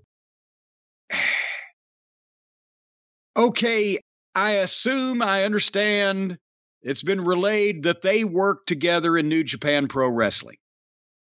Trent has been presented as a fucking comedy goof with other people, and Rocky Romero, serious wrestler though he may, he may be since he's come into this company and made appearances, hadn't exactly set the world on fire. And he's, also, he's also in the office for them, isn't he? I don't have any. What? For New Rocky Japan. Romero? Oh, for New Japan. I thought you meant for AEW. But why do this? Why poison Rocky by putting him together with Trent when we already know where Trent's pigeonholed? And it, it and then also I know at least it ain't Chuckle Fuck, old Muffin Top Taylor.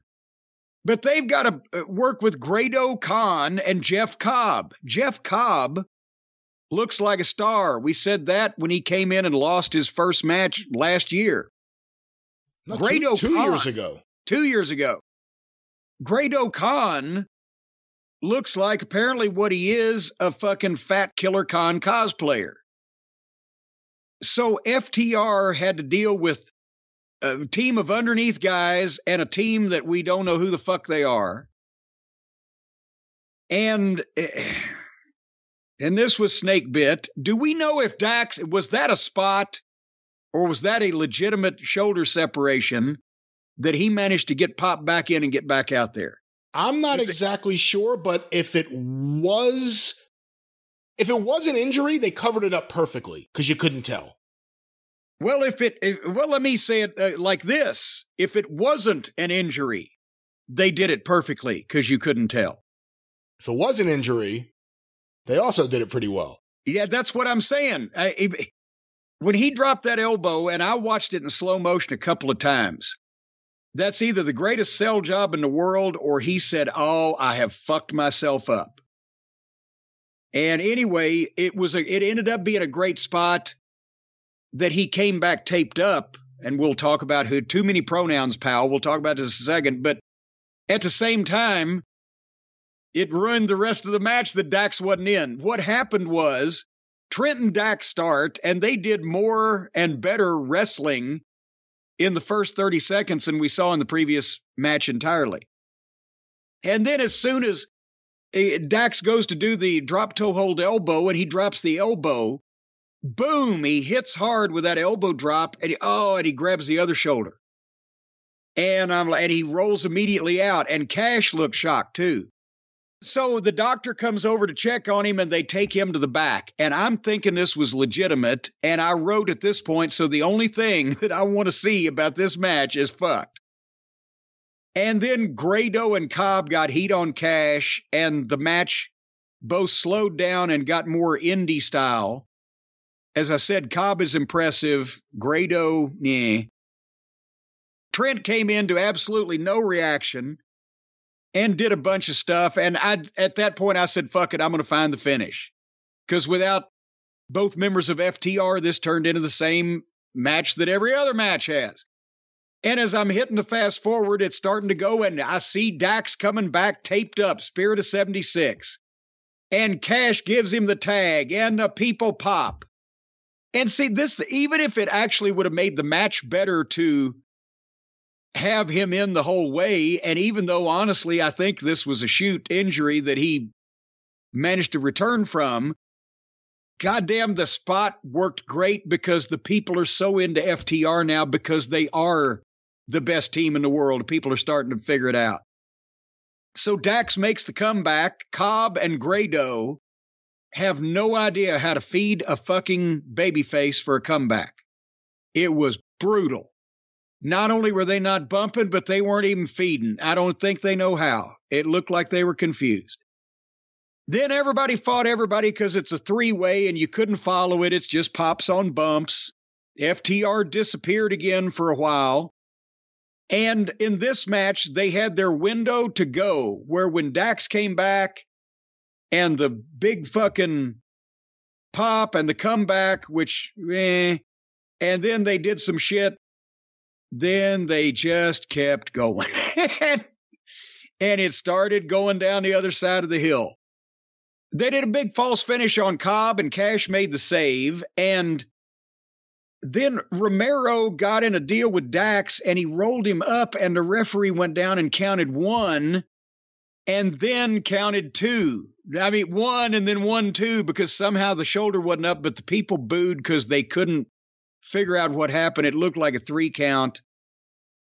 And if, referees, if you're ever find yourself in that situation, if you can see that the shoulder, when you count one and the guy's shoulder inadvertently comes up or whatever, and you hold up and they get it back down and then you start the count again, don't just start the count again.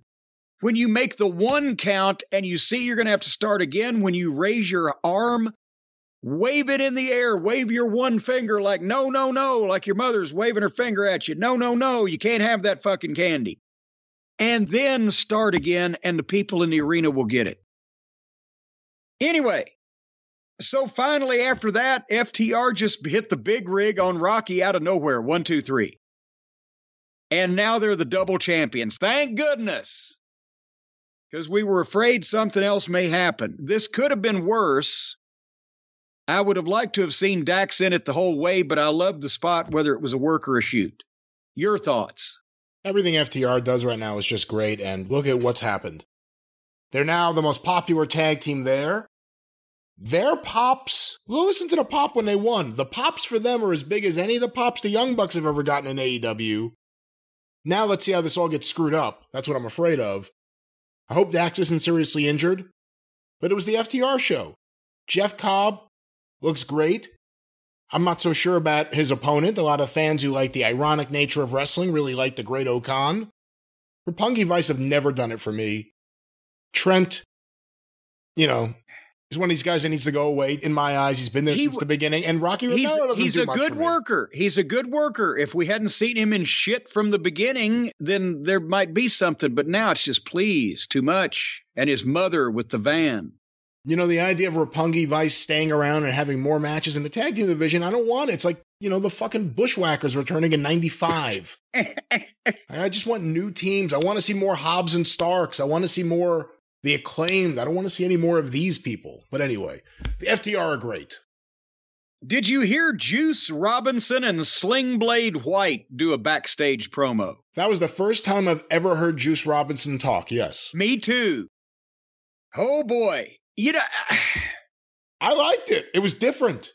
It's different, but it looks to me everybody has the the same kind of hair and beard and pulled back in a bun or a ponytail and they're kind of lean and they're not particularly physically impressive and they all talk like eh, at the fan fest where they have a camera set up and fans get to go and do wrestling promos. Anyway, you know what was next, don't you? For the A and P Championship. A and P. The Atlantic and Pacific Tea Company no, Championship. No. no, it's only Atlantic. Pacific is not represented with this title. You know, a lot of people don't know that when you used to go down to shop at the A and P, that stood for the Atlantic and Pacific Tea Company. Well, this was a four way match. Was Clark Connors always advertised in this thing? No, it was Clark Connors versus Tomohiro Ishii, and Ishii won, but he got injured, so Connors took the place of the man who beat him to be in the match. So we didn't get to see Tomohiro Ishii. That's a shame.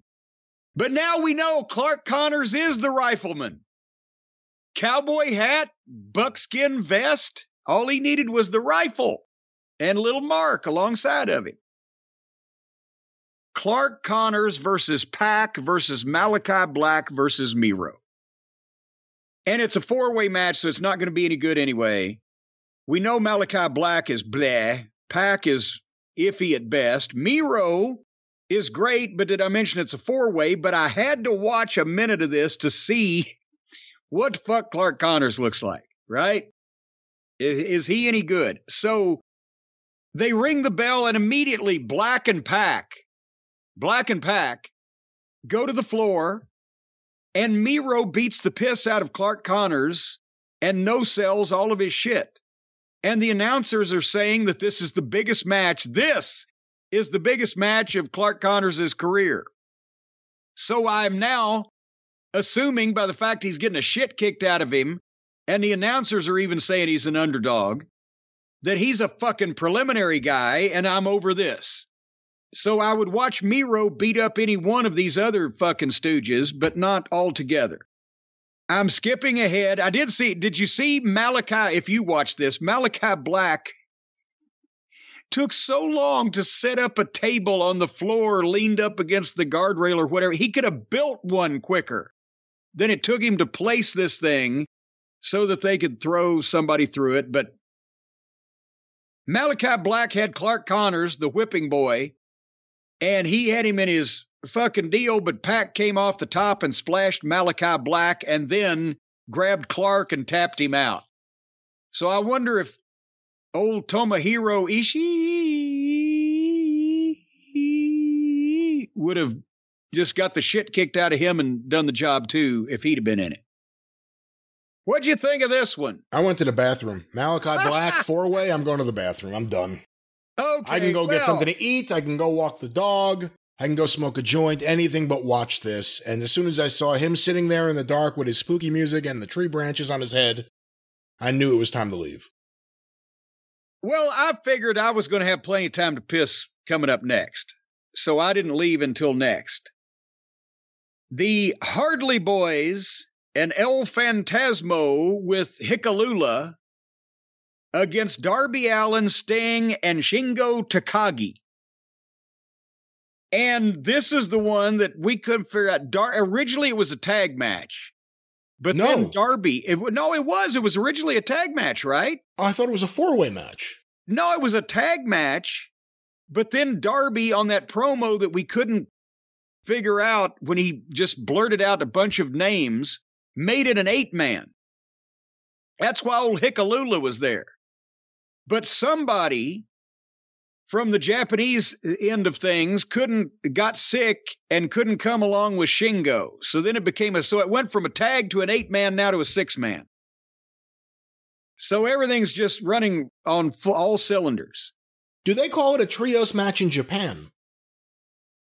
I've I've never heard that when uh, I was watching Japanese tapes, but who knows anymore?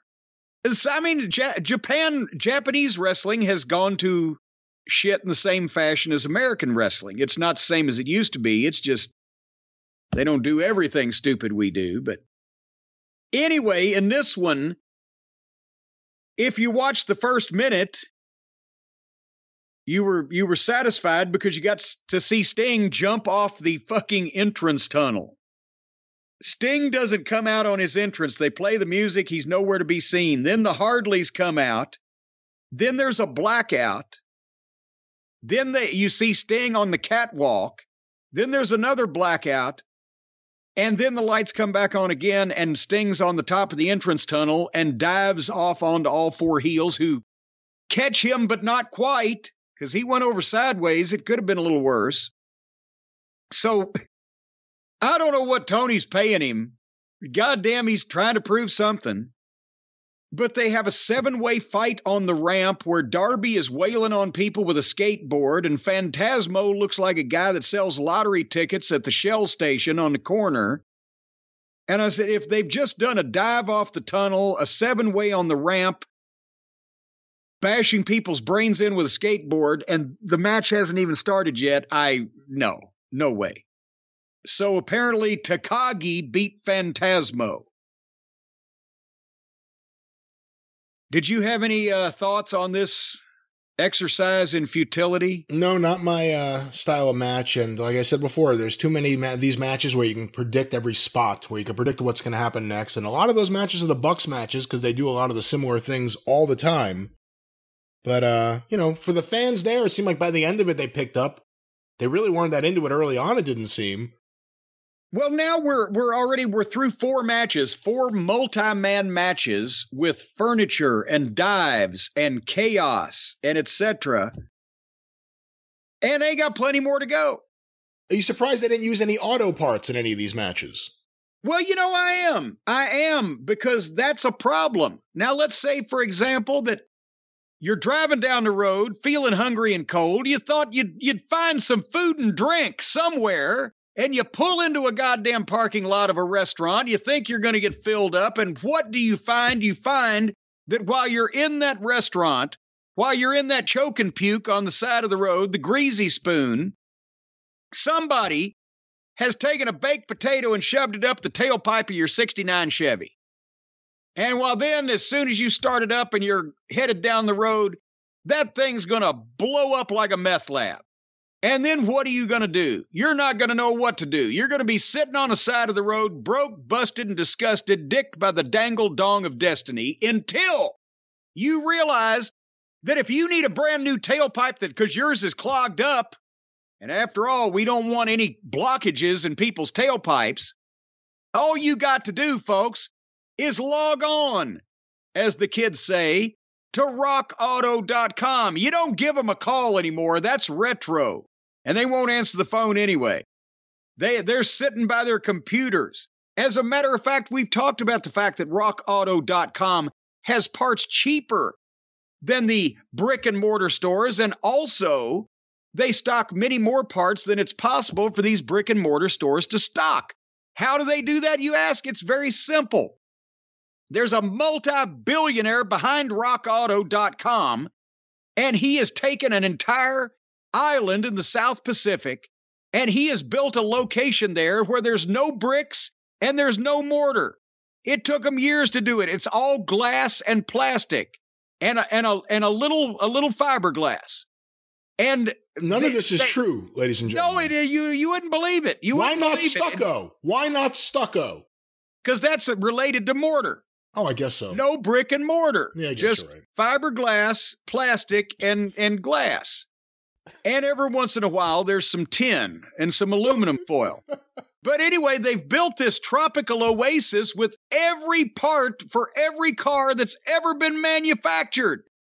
And all you got to do is log on to rockauto.com and you and they will instantly find that part and they here's the thing about cuz they live in a glass and plastic house, they can't throw the parts. So they've hired extra people to hand the parts from one hand to another all the way to the shipping department and they send it right to your door at your home or your office or your girlfriend's place or that girl that every once in a while you just drop by because you know she's easy and you're running late. They will ship They'll it wherever it you too. want it shipped. That's right. Yeah, that's what I'm saying. I'm illustrating all the various places. And then you'll have it. And you can take that tailpipe and shove it right up the end of that 69 Chevy, and you'll be farting through silk. And your car will be purring like a kitten. But if that's the case, then you need to look under the hood because the chances are that a cat has gone to sleep on your radiator and God, there's no telling what if you you can't drive too far because you cannot drive a car with hot pussy in it. No, no, no, that's dangerous. So anyway, when you go to rockauto.com, folks, and get the car part or truck part or motorcycle part or fucking velocipede, whatever uh, that you need a part for, then all you got to do is write JCE in the How Did You Hear About Us box so they'll know you're part of the private club that we all belong to, the Cult of Cornette. We get uh, special treatment around there. Somebody will probably put an extra free decal or possibly even a toothpick in your in your box of parts before they send it out. No, they won't. You don't get a free toothpick? You don't get anything that you did not order from rockauto.com. What do you, especially things that came out of one of the workers' mouths. No. Can you get anything to go up your own tailpipe? I think you're thinking of a different website. And I don't know what that ah. website would be because I don't explore that world that you're talking about. However, yeah, well, they banned you. however, rockauto.com is a great place for parts for your car. All That's the parts right. your car would ever need. Yes. Amazing selection, reliably low prices, direct from the South Sea Islands. All the parts your car will ever need plastic, fiberglass, and glass. No brick, no mortar. RockAuto.com. Well, are you ready for the big fifth event on this pro? We're we're starting to get to the meat of the matter here. We're about halfway through. Uh, for the AEW Women's Championship, Toni Storm against Thunder Rosa. And I want to have you know that I watched this carefully for two reasons. Number one, I want to see if there was any sandbagging involved without old Marina Shafir in it. And also, it's the fifth match on this pay per view card that we've seen on the pay per view. There were four more before that, and it's the first one on one actual wrestling match, and it's the girls.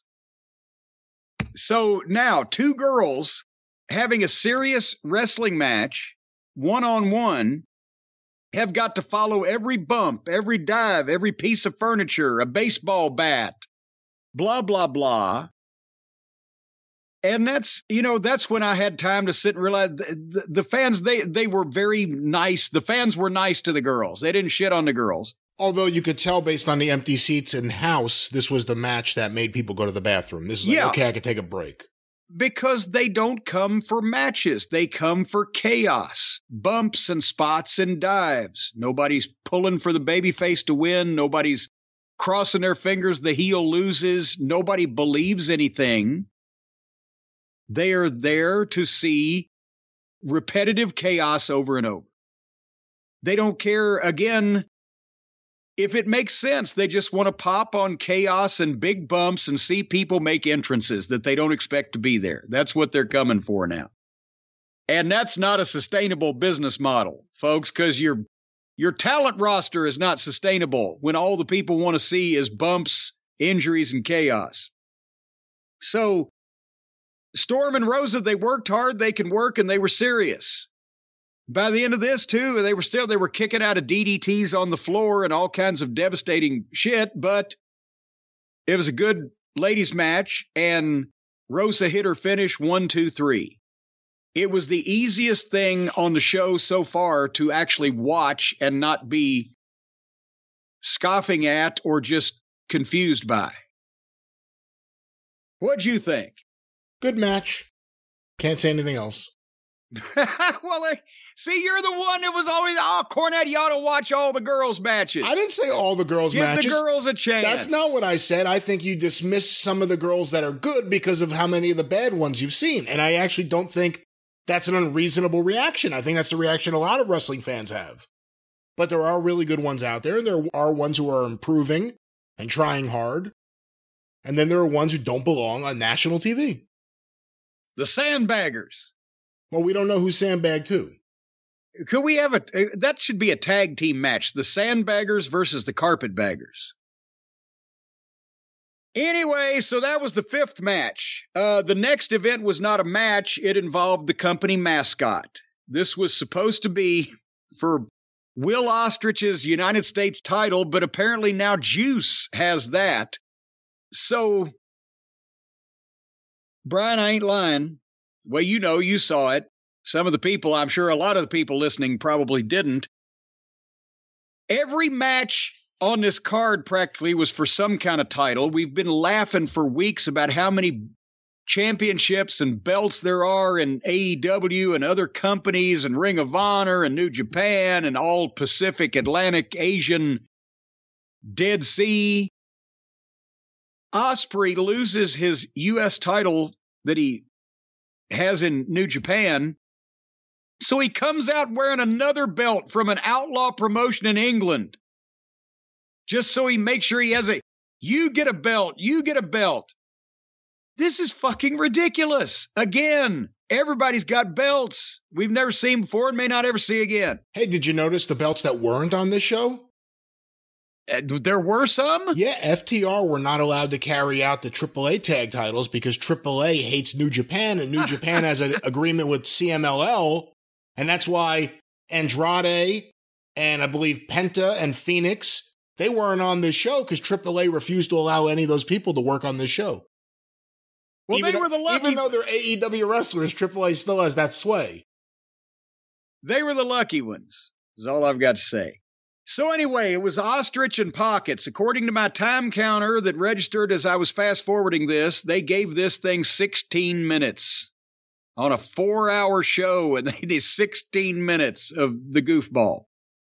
And there was a five minute afterbirth with the heels get heat, and then some other Japanese guy does a run in and beats up Ostrich and his unknown minions. And that went another, like I said, another five or six minutes and ended with the mascot putting his sunglasses on the Japanese guy. So that was tw- over 20 minutes on pay per view.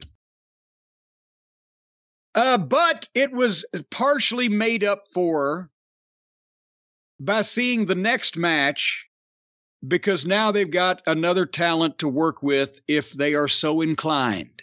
He's signed him. I don't know whether he knows what to do with him or not, but they've now got Claudio Castagnoli. And did you see the difference in this match? Claudio Castagnoli versus we finally see him Zack Sabre Jr.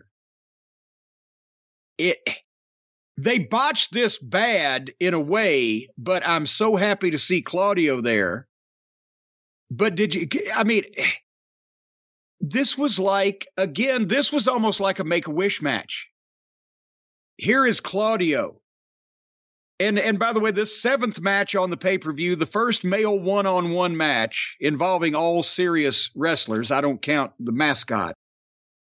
But claudio besides he was madly over with the people. He's got the wwe sympathy factor. He's a great wrestler that they maligned and misused. And also he's right down this audience's alley because he's worked all Ring of Honor and all the independents, but also he's fucking talented. He knows what he's doing. He's got the size, he's got the strength. he can put a match together. Remember one of the first empty arena matches when the pandemic became a thing? We were watching one of the WWE shows. I said, Claudio's the only one that can actually do this because everybody else is just doing their normal match in front of fucking no people and it looks goofy. Whereas Claudio is a good enough worker and a realistic enough man that he wrestled and laid hands on people and you could hear the smack and it translated even with no fans. He was one of the only ones. So you've got a guy here that can do almost everything. And now that I saw Zack Sabre Jr., here's the deal. This should have been eight minutes, mostly Claudio. Hit him with a finish one, two, three. Claudio was over with the crowd. And the match at the start was over because of Claudio. And the longer it went, the more obvious it became that Zack Sabre Jr. is not at Claudio's level. He was fucking carrying him. He was having to sell for him. And the guy, he's Zack Sabre Jr., he's athletic. I'm not saying he sucks, but apparently he's worked in Japan and or British independence. There's no psychology there. There's no there's no charisma there. There's no there there. He's just doing shit.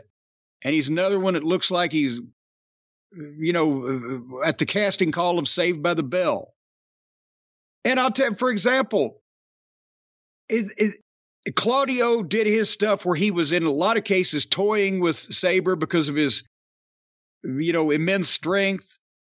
And he had the facials like, okay, this guy's going to be a test for me, but not like the hardest fight I've ever had, which is what he should have.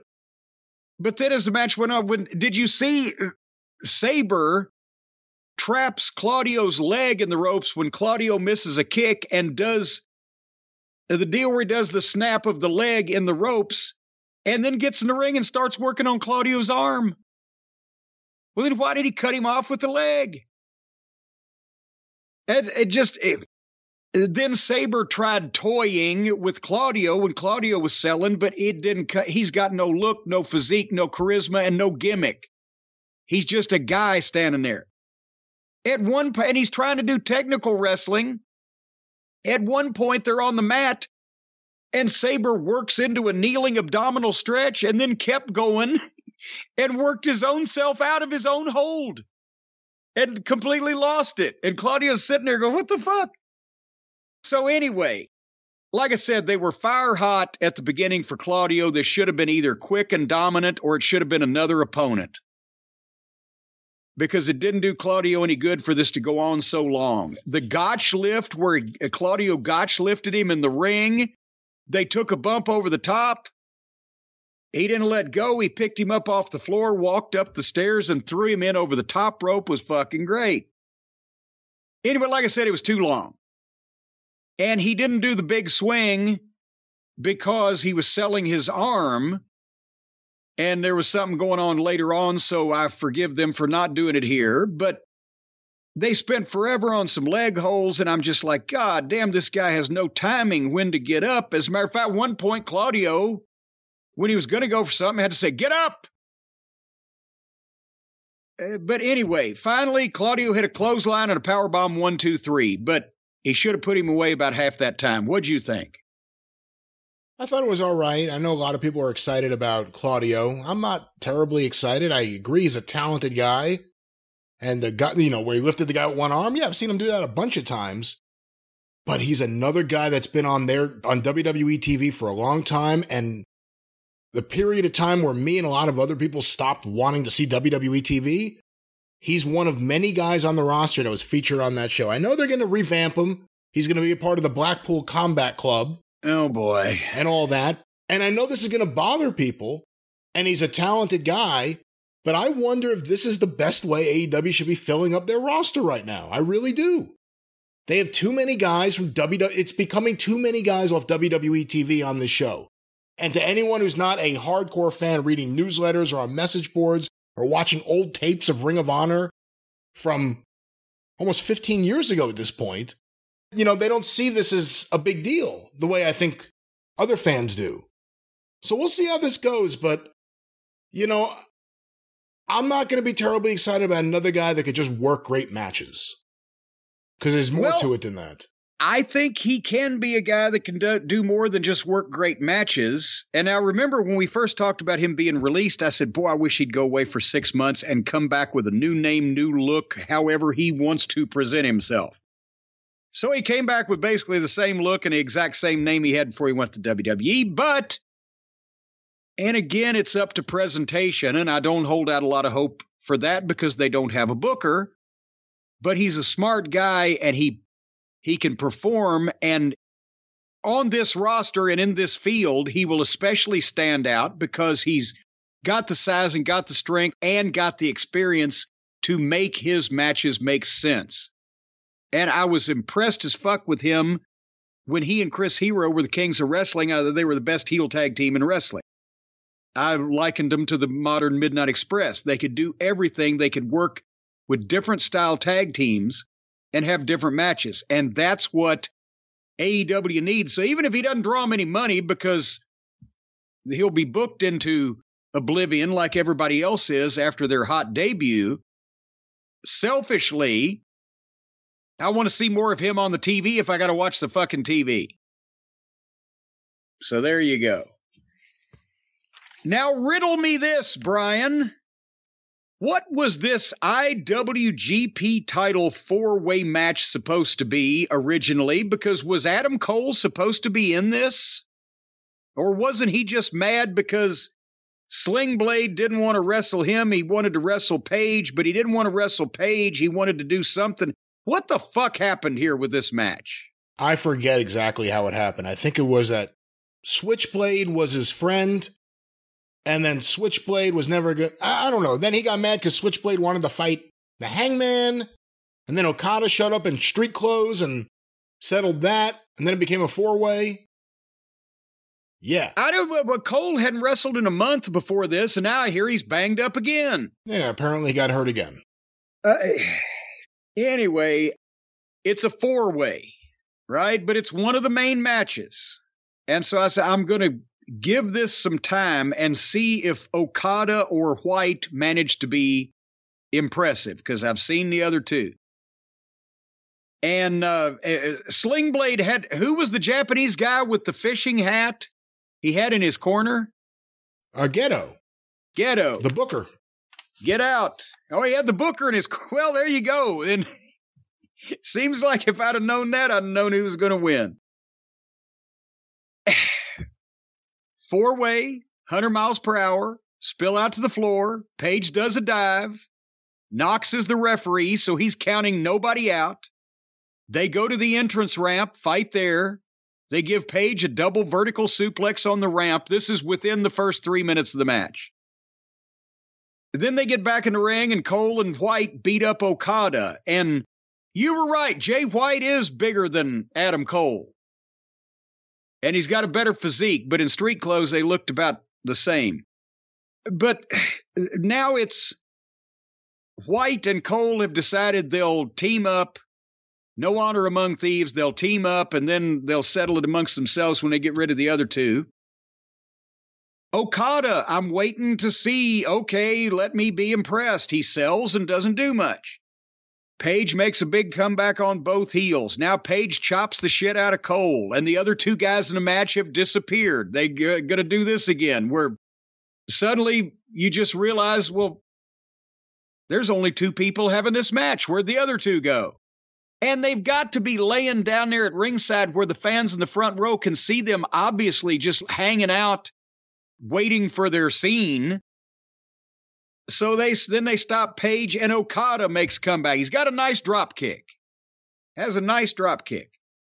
Then all four of them went back to the floor and Okada put the heels in ringside over the rail into a ringside section that they told people move and then he puts the heels in ringside and then runs and does a crossbody uh, over the rail onto the heels and I'm just thinking, I hope Okada has a summer home in Chicago for all the lawsuits. It'll save him trouble when he's flying back and forth. They don't sue people in Japan. So somebody might ought to, well, what am I thinking? Nobody in this locker room understands they're going to get fucking sued one of these days anyway. We should talk to Stephen P. New about that when he's on the show. Well, there you go, because he'll probably be the one they call. I'll make I'll make sure to me, hey, that got kid that got kicked in the face. He ought to call Stephen P. New. Cause it's anyway, it went quite a while longer. Page did the moonsault off the top to the floor on two guys who this time instead of me complaining because he just never looks back, blindly trusting the guy to be where he last saw him. This time he did the moonsault off the top without looking to two guys who weren't even there when he last looked back. And then Page goes for the buckshot lariat, but the fisherman Gedo grabbed his leg, and immediately Jim Ross says, Well, Rick Knox is looking right at that because it's so fucking stupid that they don't even know how to distract the referee, who's useless anyway. Because Rick Knox is, have we mentioned, just goddamn abominable. There was one match, and it may have been this one, I don't even remember, where two guys were fighting near the rampway, and you couldn't see either one or two other guys. And I remember thinking, is one of them in the ring? They're going to win this match by countout any second now. And then it kept happening and happening, and there was no countout. Yeah. He can't get that far. He only he only got to seventh grade, so he can only get to four. Anyway, so then Page hits buckshot on White, and Okada makes a save, and the people start chanting "Fight forever," and I notated they already have. So then it's Okada and Page fighting. The other two disappear for no reason. But then Cole posts Page, and now it's Okada and Cole. Okada has a nice elbow off the top rope. They did a bunch of super kicks. Okada did another drop kick. Nice drop kick. Apparently, his big move is the Rainmaker, which he missed about five times and actually never hit. And uh, more super kicks. And suddenly, Jay White appears after being gone for minutes and hits a crossroads on Adam Cole out of nowhere. One, two, three. Adam Page was the most impressive guy in this match, and that is not high praise. But, and uh, again, this is the one, obviously, because White is their champion. And I said, if, if you're going to have an interpromotional showdown, then your promotion, the show that it's on, you need to win most of them, but the other guys have to win something. This is the one they needed to win, but goddamn, it's America who gives a shit? Shouldn't White have beaten Okada instead of beating one of the AEW guys? I uh, I don't know, but it is a four way with the same shit that everybody does in every match, done again for a long period of time. And you're the uh, resident Japanese expert here. It was Okada having an off night, or is that impressive for Okada? I don't think it was particularly impressive for Okada. You said he had a good drop kick. He has a great drop kick.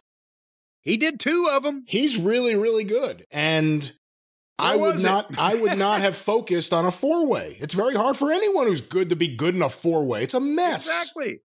And and apparently Adam Cole got hurt, and that's one of the reasons they went to the finish when they did, isn't it? Oh God, I don't know. You mean they had more? There was more? Maybe I'm wrong, because I haven't really followed up on Forbidden Door news, but I believe Adam Cole got concussed and that caused the end of the match to change.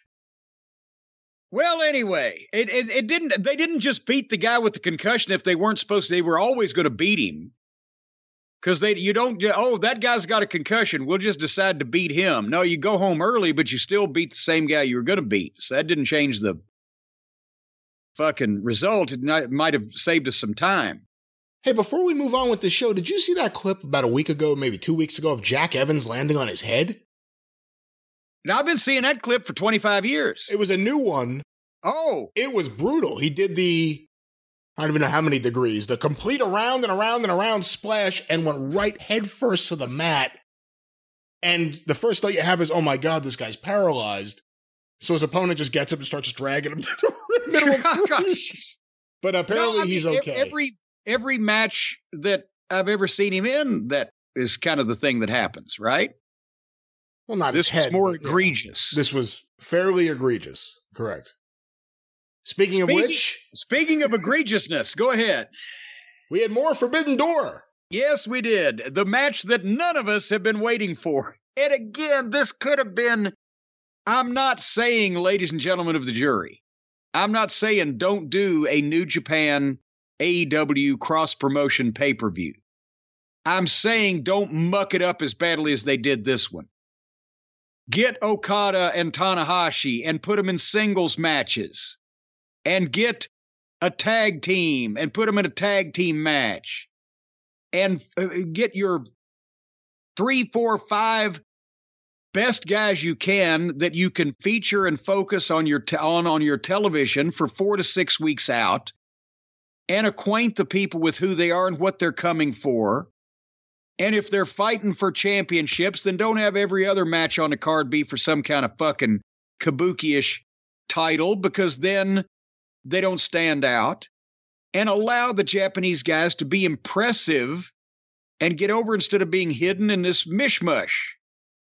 That would have just, but instead we get eight to 12 matches with a bunch of people whose names nobody on the fucking AEW roster can even pronounce, much less like anybody in this country has ever heard of. And then Okada and Tanahashi, Okada's hidden in a mess where he can't wow anybody. And then Tanahashi's working with Moxley, where he can't wow anybody. The point is, of the main event Japanese talent, only Tanahashi here was in a singles match, and it's against Moxley, and it's for a gimmick title. And Mr. Resident Japanese expert, was this as good as you've ever seen Tanahashi look, or am I missing something? Or what's happening here? He's been beat up. He's a bit older. So this is not the best I've seen Tanahashi look. I don't know if I'll ever see him at his best again. It's nice to see him on American TV for once. I'm not a big fan of Moxley and Moxley's matches. And this was more of a Moxley match than a Tanahashi match in my eyes. Well, the good thing was he almost stayed in the ring. Almost. I guess he was trying to be more serious because the Japanese folks are here, like they're the goddamn school principals. The thing is, it would be great if this company was filled with fans of American wrestling so we could have some good examples of that instead of marking out for Japanese wrestling. If they could get Fujinami over here in his prime, maybe a little uh, Kuniaki Kobayashi, some Kengo Kimura, I'd go for those guys. They were badass. These guys a bunch of bleached blonde twits. Anyway, it was the 46th anniversary of the Ali Inoki match, by the way, that they mentioned right at the top of the main event here. And that match was better than half of this shit. And that was the worst match I ever saw. it was slow going. That was the one time my mother ever took me to a wrestling event. And afterwards, she looked down at me and I kind of looked up at her, and it was almost like we could have stayed home. But the undercard that night was from the Omni. And I got to see Dory Funk Jr. and Jack Brisco go 30 minutes Broadway. It was advertised as Terry versus Brisco for the title, but it ended up being Dorian Brisco. Anyway, that was 1976. This, unfortunately, was in 2022.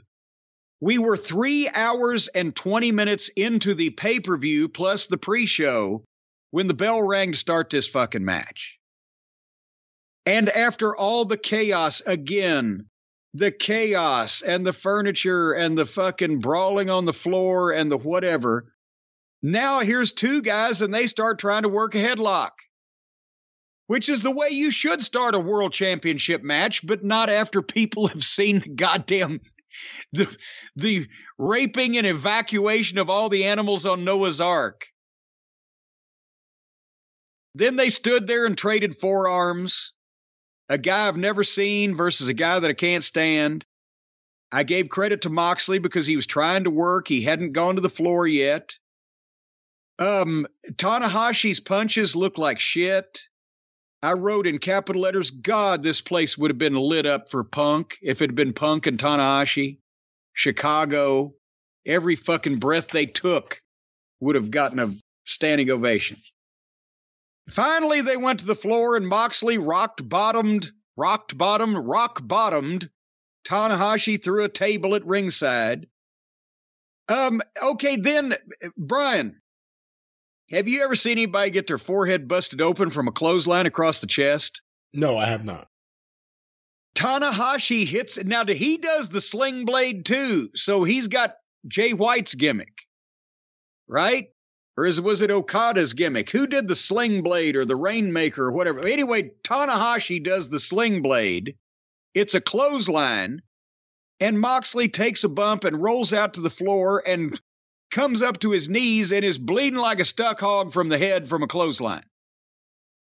Was there no way somebody could, hey, just run me into the post? But he had to bleed. Was blood really called for in this match? Yes, because it was a Moxley match. No, for any other reason. For any other reason, no.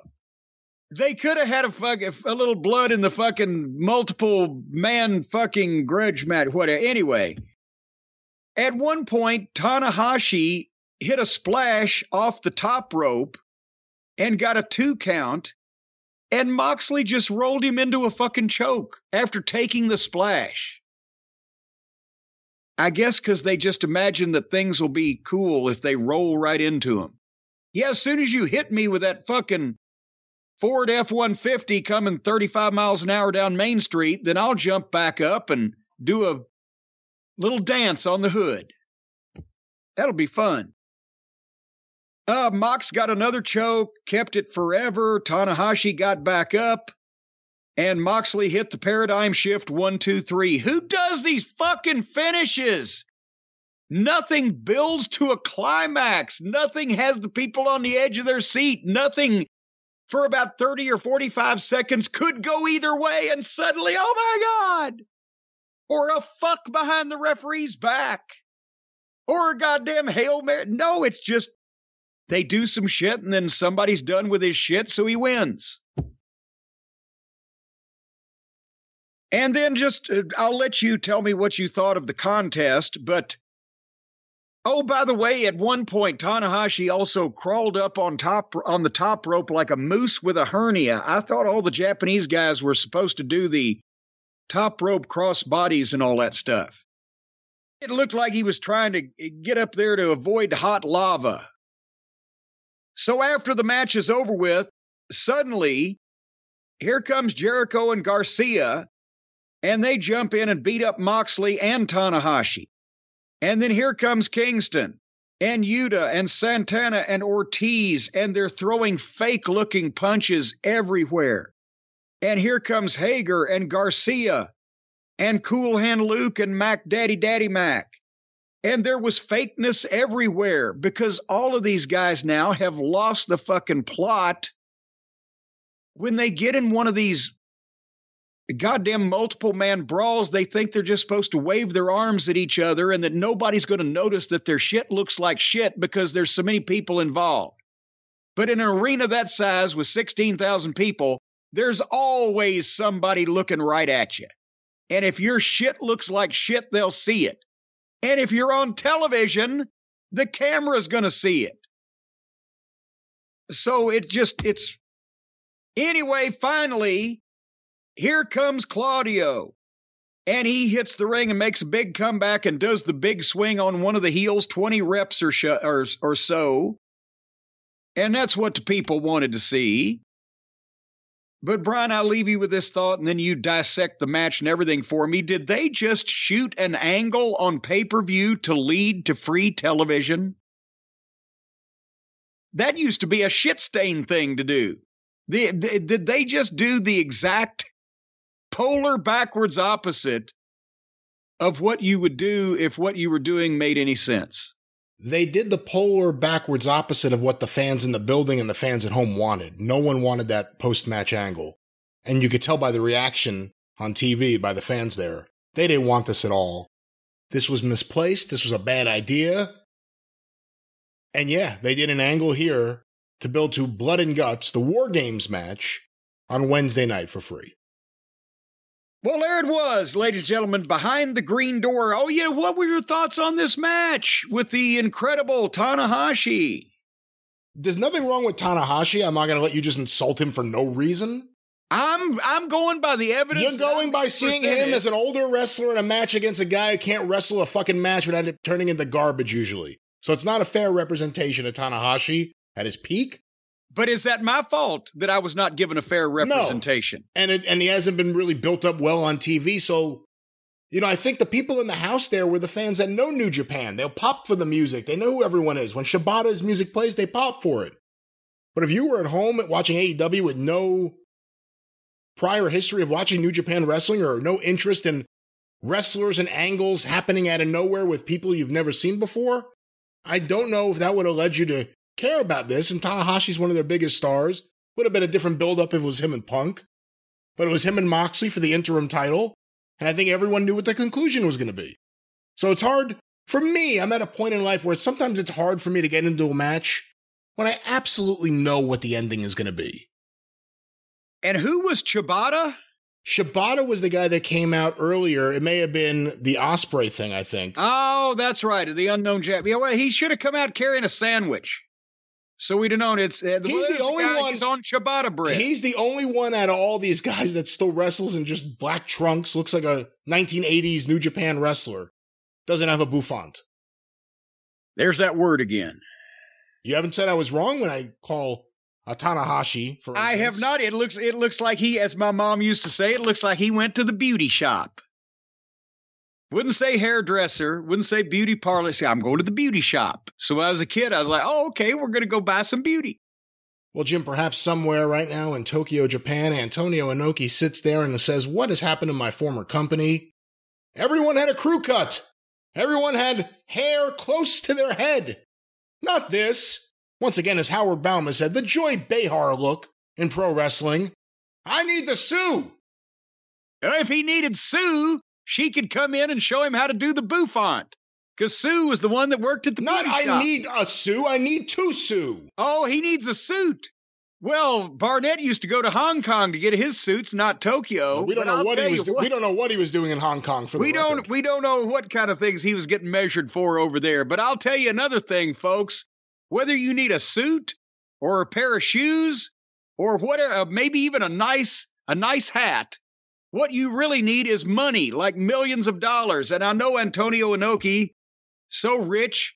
My God, he's got a hundred million dollars. He doesn't need to sue anybody, but he should sue on behalf of his former business over there, what they've done to it, the slander and the malingering and maligning of it. But if you need some money and you need to sue, then I know who that you should use. Call Stephen P. News.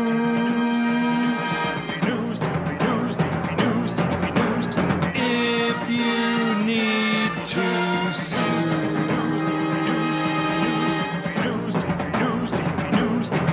An outlaw mud show or two. Those are the rest. And yes, ladies and gentlemen, how does this sound to you, Brian Last? Forty-three million two hundred thousand dollars. How does that sound? Sounds like a good month.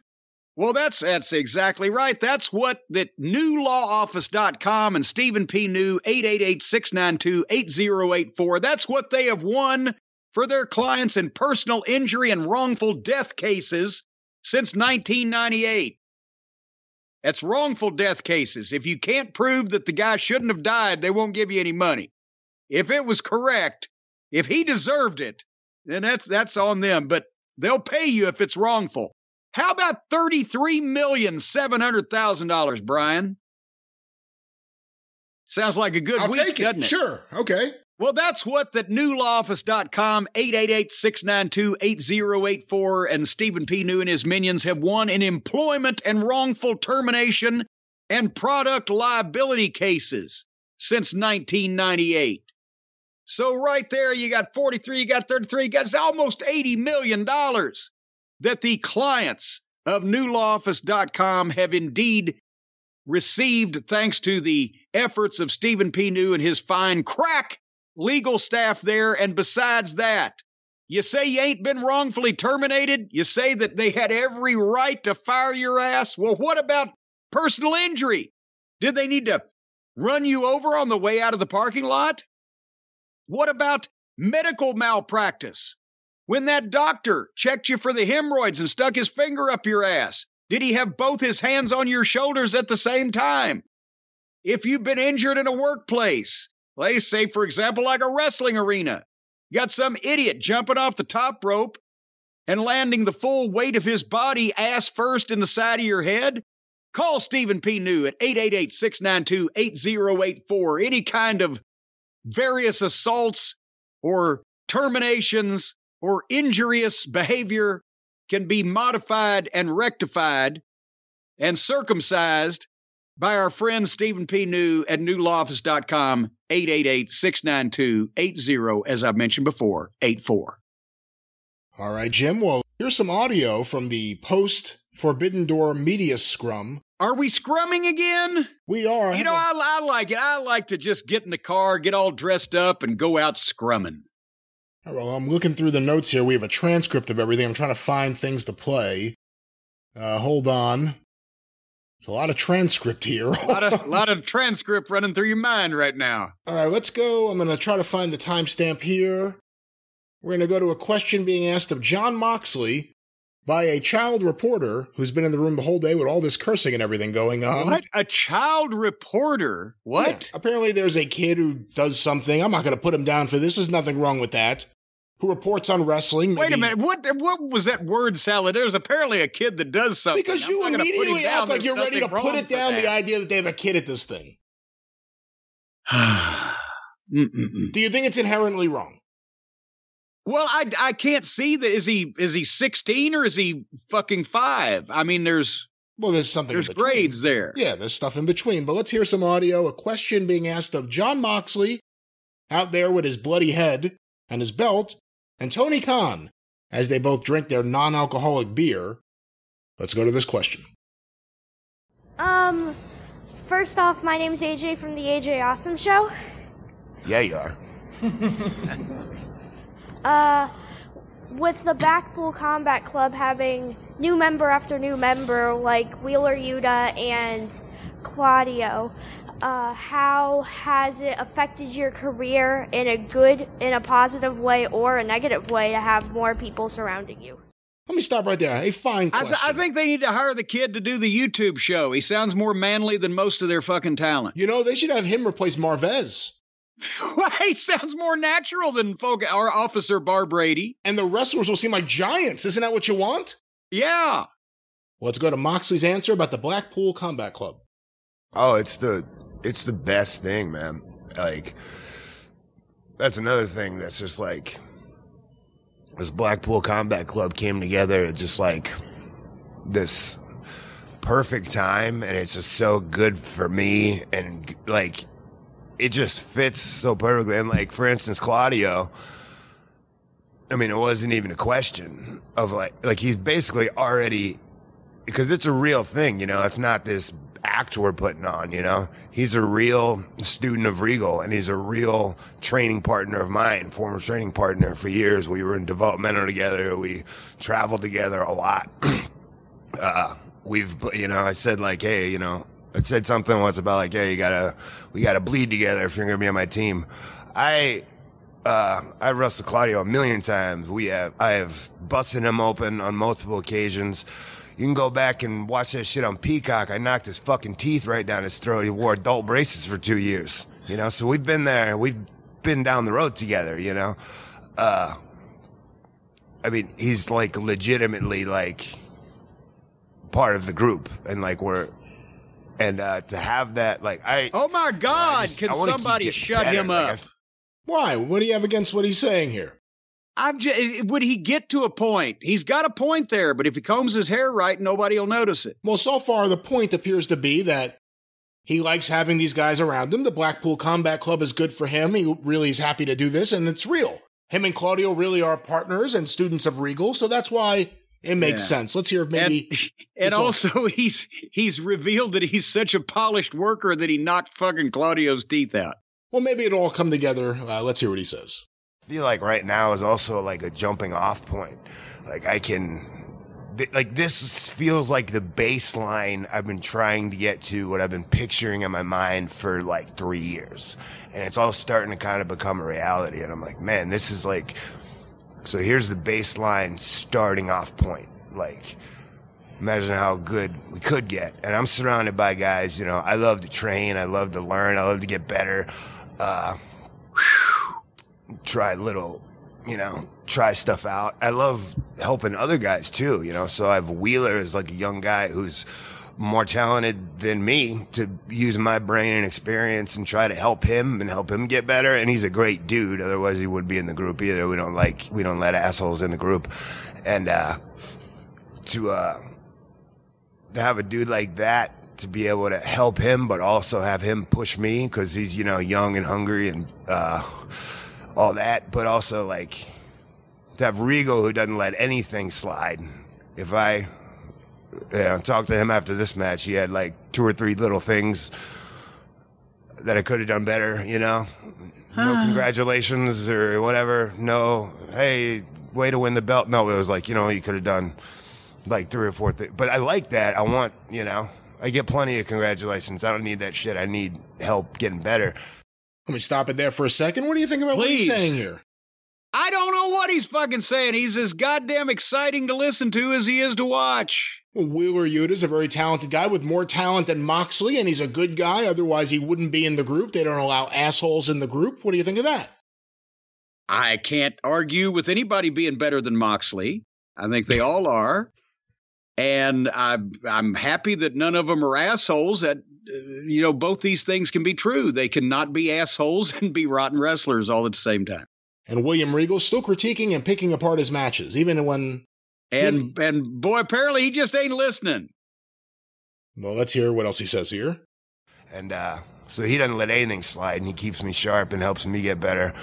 And uh, having Claudio and Bryan, uh, who are like two of the greatest, you know, I mean, Bryan in my book, Bryan Danielson is the greatest. Prof- eh, you know, people say like Tanahashi's one of the greatest ever, and you know Jericho's the goat, and we say all this. You know, just for my money, in my opinion, the greatest professional wrestler to ever live, to ever do it in the ring is Bryan Danielson, and it's crazy because he's my partner. I get to like tag team with him, you know, and also he's one of my favorite wrestlers ever. Like my legit like on my top list of like two or three, four, whatever. Like he's in that group of like, oh, my favorite wrestlers to watch ever. And it's almost like there's two different. There's like my one of my favorite wrestlers to watch, Bryan Danielson, who's like right up there with my all-time favorites, like Bret Hart and stuff. And then there's like Bryan, my friend, who's like all eco-friendly and shit, you know that and you know he's like a good father and all this and you know we have similar interests and we talk and whatever that's almost like two separate people and sometimes i gotta like pinch myself out there like i get to team with one of my favorite wrestlers like of all time Let me stop it. What time of day is that there after this five hour show and he's out there droning on about his Mutual Admiration Society? Now I understand that listening to him speak is as exciting as watching him wrestle. Yeah, I'm not going to play any more Moxley audio, but what do you Please don't. what do you think about the idea that Danielson's the greatest wrestler of all time? Well, it- sooner or later, even a blind squirrel will find a nut. So sooner or later, Moxley actually says something that's remotely uh, correct or plausible, or I would definitely think he's in a conversation. We've talked about it. He was doing great work until they fucking yanked him out of being a single and put him in with the goddamn plumber. Well, Jim, here's some audio we have of FTR with Tony Khan. Dax And by, by the way, by the way, let's just bring this up again. We bring it because we can't.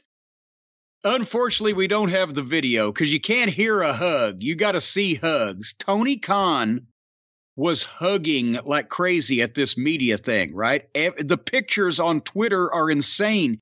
He's holding on to people like you imagine that they held on to the fucking life preservers on the deck of the Titanic. He is holding on to people like he's a He one of them even said on Twitter, like a Make a Wish kid gets to meet his hero when he's hugging Claudio. He's just hugging and latching onto these guys like they've saved him from a burning building.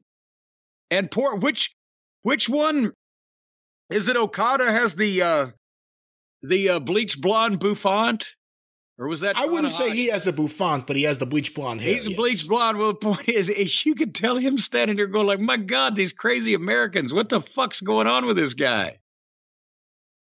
The the Mad Hugger. I, I used to call him the Mad Hatter. Now he's the Mad Hugger.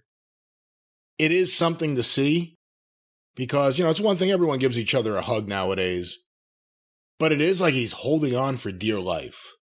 And I'm not sure why or where that comes from, but Jim, here's another question from the media scrum to FTR. There's been a lot going on with FTR. Let's hear why they think it's happening right now. Will Washington, uh, Fightful. Uh, yes, thank you.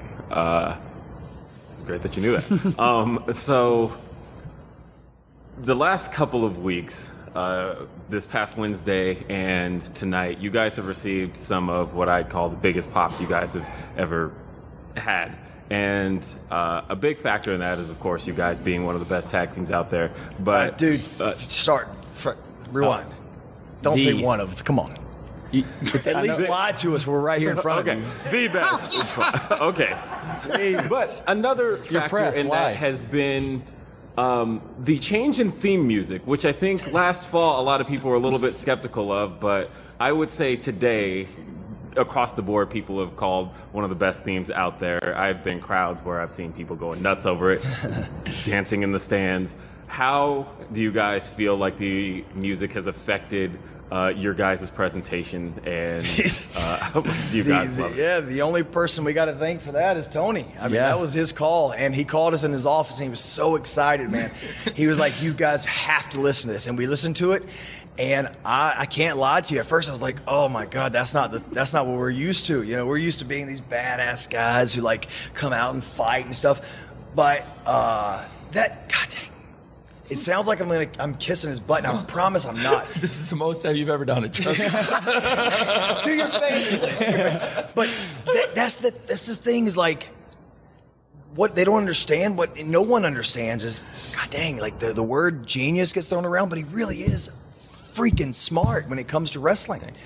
I mean, in, in life in general, he's smart, but like, when, when, but when, no, that, the first part means more coming from you. That Well, means a lot you. coming from you. But he- but he- Especially considering who I pulled the music from. He probably wouldn't be the first to say. yeah, well, no, no, he, I, But I grew up on I, him. That's his gimmick. Uh, but he, he really Let me stop it there for a second because they're obviously referencing you. What are your thoughts on the early part of this? Well, eh, they've basically they're beating around the bush to talk about the music without coming out and saying what the music is. It's a revamp or re-orchestration or rearrangement or whatever of the Midnight Express music, which you know, kind of. Uh, I mean, Dax and Cash are both North Carolina guys that grew up with the NWA and love classic tag team wrestling, so that kind of fits them and it's an homage, but you know, uh, I would think they would have come out and say, "Yeah, it's a it's a Midnight Express revamp," and that kind of puts us in the mood. You know, but uh, they were beating around the bush a little bit about it, but it was the, the new music, the new music. But uh, but yeah, it, it it you know, it's uh what flattering in a way. They are the best tag team in, in the business now, so they should have Midnight Express worthy music. Is Tony Khan a genius? No. Come on. That's why he said, lie to us. We're sitting right here. That's what they're doing. Putting him over. He's the boss. He got him a nice, catchy tune. I mean, you know, I mean, he may be a genius on statistics or I don't know anything about football, so he could be a football genius. Other people that do know stuff about football say he's not, but what do I know? But wrestling genius? No, come on. I think you could argue he's a genius maybe as a promoter, considering what he's done. But when it comes to booking, that's where people lose me when they say he's a booking genius. Being a promoter is one thing, being a matchmaker is one thing. But actually, week to week, serious TV that makes sense, angles that make sense, things that go someplace and make sense, Tony Khan is not good at that. That's where you need someone to talk to him and help him.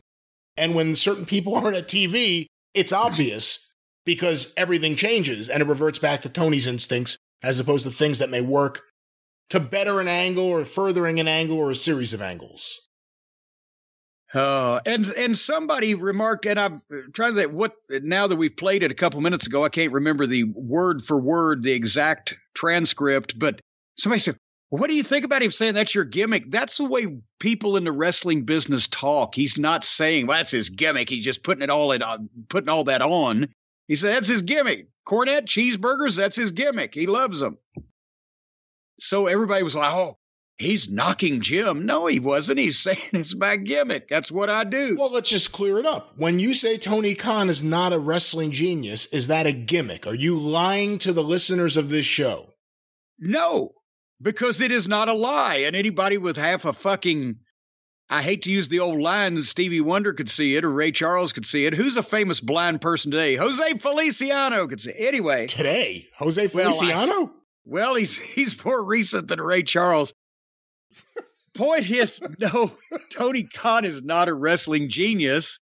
And my gimmick, gimmick is to fucking say things about people that are fucking fairly much true. That's why nobody else does it because they're afraid they won't get another job. I'm not looking for one, so I'm free of that that burden. Let's go back to some more of this audio from FTR and Tony Khan. He is, man. Like he like the, I can think of tackle, drop down, leapfrog, and, and lock up and stuff like that. But he can think broader than that. And and sometimes it makes me mad. Wait, they you know, still talking like, about oh, Tony? God, I'm supposed to be the They're still talking about Tony. I didn't think he could get through tackle, drop down, leapfrog, much less to think broader. Well, no, he's saying he thinks broader than that. I think that means he wouldn't focus on that part of it. But let's go back to this audio.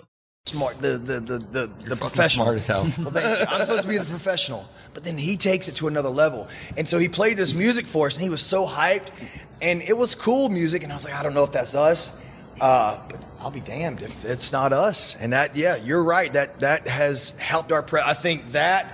I think. Um, I think like. Uh, uh, our uh, rainbow attire and like what we want to present out there.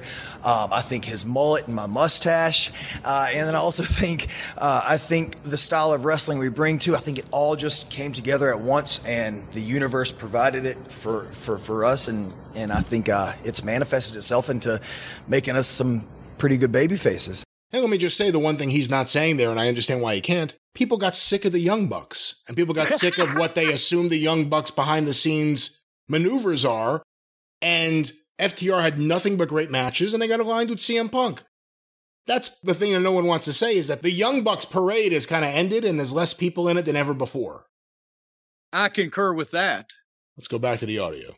I think 99% of it's just the two of you guys, and less than 1% of it is that. And another piece of it that is, you know, 99% of it is down to the two of you, but one person, he's not here tonight. But I've seen you become a more confident and better wrestler since CM Punk walked through that Oh, door. yeah. I've seen you both take it to another level as his partner and backstage and mm-hmm. talking to him. And I've watched you get more switched on, and I've watched you take it from being one of the best wrestlers in the world to true, like on the, the from the highest platform to somehow an even higher platform. And the two of you guys have taken it to another level. And particularly, I've watched you get mentally switched on in a totally different way. And Dan, you've always been there, and as a as a team, you've always been there. He's but now calling as a them by their third, you have a third names on- guy with on you, television. and it's something really strong. It would have been a very different build to this pay per view. We still had one of the greatest things I've ever been a part of in my life.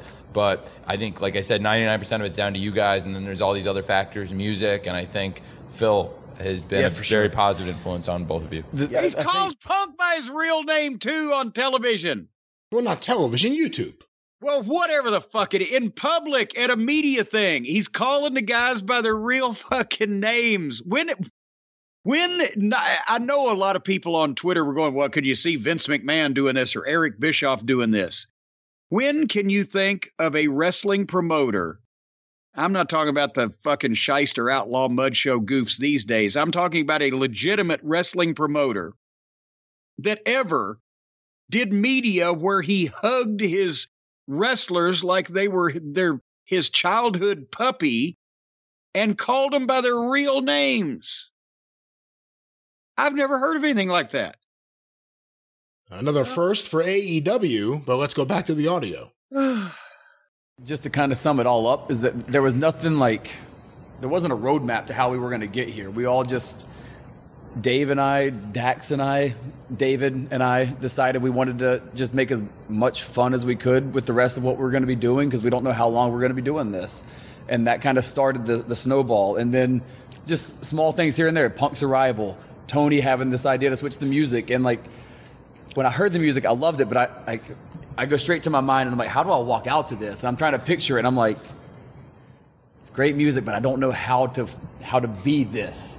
But you don't have to now. Like, it's just kind of one of those things where you hit it and like everybody's kind of moves however they feel individually. And like, it's just been one of those things where everything just kind of fallen into place and it's been so serendipitous that it's almost comical, but it has. Like it's it's peaked to right here. Like this has kind of all just been one wild and crazy coincidence. Dean drove me over here today and while Dean and I were sitting in the car, I was sitting in shotgun and I played it on my phone in the car with him.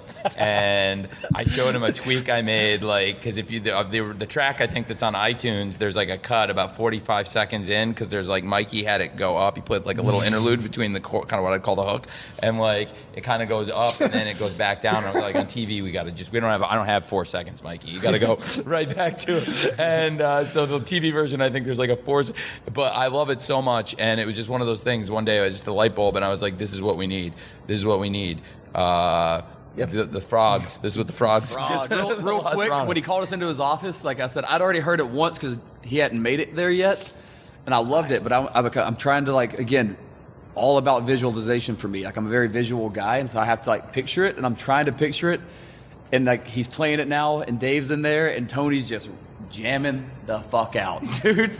And it's like okay, like everybody's going to be doing this. So like, just let's everybody just feel like Tony feels right now. Let's go and look at it. It's just yeah. been and then if the I just change. well, stop it right there. Brian, help me, help me, help me. This that conversation lasted longer than the sum total of all the other wrestlers I have heard talk about their entrance music in the last 40 years. Except if they were singing it. They were singing it, they went on for a while about it. Everybody at these things sounds like a bunch of fucking fans. The boys do, and the promoters did not talk like this to each other in private or out in public like this in my day. Everybody is thrilled with everything. Everybody is so, oh my God, I have music. Oh my God, I got an action figure. Oh my God, I'm on the show. I get to wrestle one of my heroes. What the fuck is going on? And again, part and of I'm it, not knocking FTR either, but they're way too fucking happy about the fucking music. And again, part of the issue is who's actually in the room, who is the wrestling media. And on that topic, let's go to another question here. This is to Tony Solo by himself later in the night. Who's Tony Solo now? Is he friends with Tony Khan? No, this is Tony by himself. Oh, that's that's saying, so you're saying he's having a romantic interlude. Well, here is Tony Khan sitting at a table innocently asked a question by Nick Hausman of Wrestling Inc. I want to say the last time we played Media Scrum stuff, this guy was the only reporter in the room asking serious questions. So let's go to this one. Hi, Tony. Nick Hausman, Wrestling Inc. How are you doing? Good, Nick. Thank you. I'm doing well. Thanks. It's great to. Hey, it's a hometown show for us. I know, right? It's wonderful. I'm going to be home in 20 minutes. Um, uh, my question was about somebody the fans are still talking about that we haven't seen on AEW TV uh, since his uh, bombshell promo. Uh, that's MJF. Uh, is MJF still with AEW? Like, what is his status with the company right now? I am, uh, especially after the great show we did. I'm, I, I'm not going to comment on it, but it's, it's a fair question to ask. But I, am uh, not going to cover that one right now. Thanks, Nick. Um, do you have another question you want to ask? Since I was sure, no, I, you, I didn't want you to waste up your question. Let me, let me, let me. Do you have it with a follow up, Nick? sure, it's okay. What is it? All right, let me stop right there for a second. So he still won't comment on the MJF thing. What do you think of that? Here's the thing there's always been, whenever someone has tried to really close up all the loopholes in the logic and make something really appear to be a shoot, the one thing that usually bites you in the ass is you either don't go away or don't go any way, uh, don't go away for any length of time. That you, somehow the this perpetrator of all these, you know, alleged shoot incidents is still on the TV or allowed in the fucking building or whatever. Th- that's not the case here, but the flip side is it could cool off because there was a lot of buzz and a lot of talk when it happened. MJF was so hot and coming off the pay per view, Willie or won't he? And he did, but then he did the promo, fire me, you fucking mark, whatever. What's real, what's not. He really does feel that way, we think, but now possibly they're venting it on television. But now, if there's not something, then I'm afraid it's going to start cooling off. And yes, they'll whenever he shows back up, if he shows back up, the people will react. But I'm I'm wondering if if if we're if we're getting the timing right. Has it been long enough that it looks like a shoot and it's really something that happened, or is it been so long that the the the bloom is starting to come off of it? And then how does he reappear? And eh, you know, if it if it's in some way where he plausibly reappears to try to hijack the program or uh, do some kind of unscheduled incident and fuck with Tony and or the company, then that's going to be great. But if he comes back because lawyer Mark Sterling got him an injunction or something, then it's eh, I don't know. Well, let's uh, go back to this. I said that this guy last time asked the only serious questions. He did not get his MJF question answered here. Let's go to the follow up. Thanks. Thanks, Nick. Uh, the other thing is, I wanted to bring a little bit of the real world into this right now. Another non Forbidden Door question, but obviously on Friday there was a big Supreme Court ruling. A big topic of conversation is if employers are going to be paying for women on under their employee to be going across state lines. now let me stop this for one second. At this point in the media scrum, the official AEW video feed of the media scrum, it appears that one of the security guards somehow took over the feed or half of the feed. So half of the screen is Tony Khan drinking his non alcoholic beer, and the other half is a security guard filming himself. It goes away rather quickly, but that's what you'll be hearing here the noise. The situation does arise. Is that something that you would be willing to do for female members of the roster or people that are under your employ? Hasn't come up. Uh, I don't know. It's just, that situation hasn't come up, and honestly, that since last Friday, we've been working on Forbidden Door almost nonstop. So I, I, I, that situation has never come up. Uh, so I, I can't say. But uh, sorry not to answer either of your questions, Nick.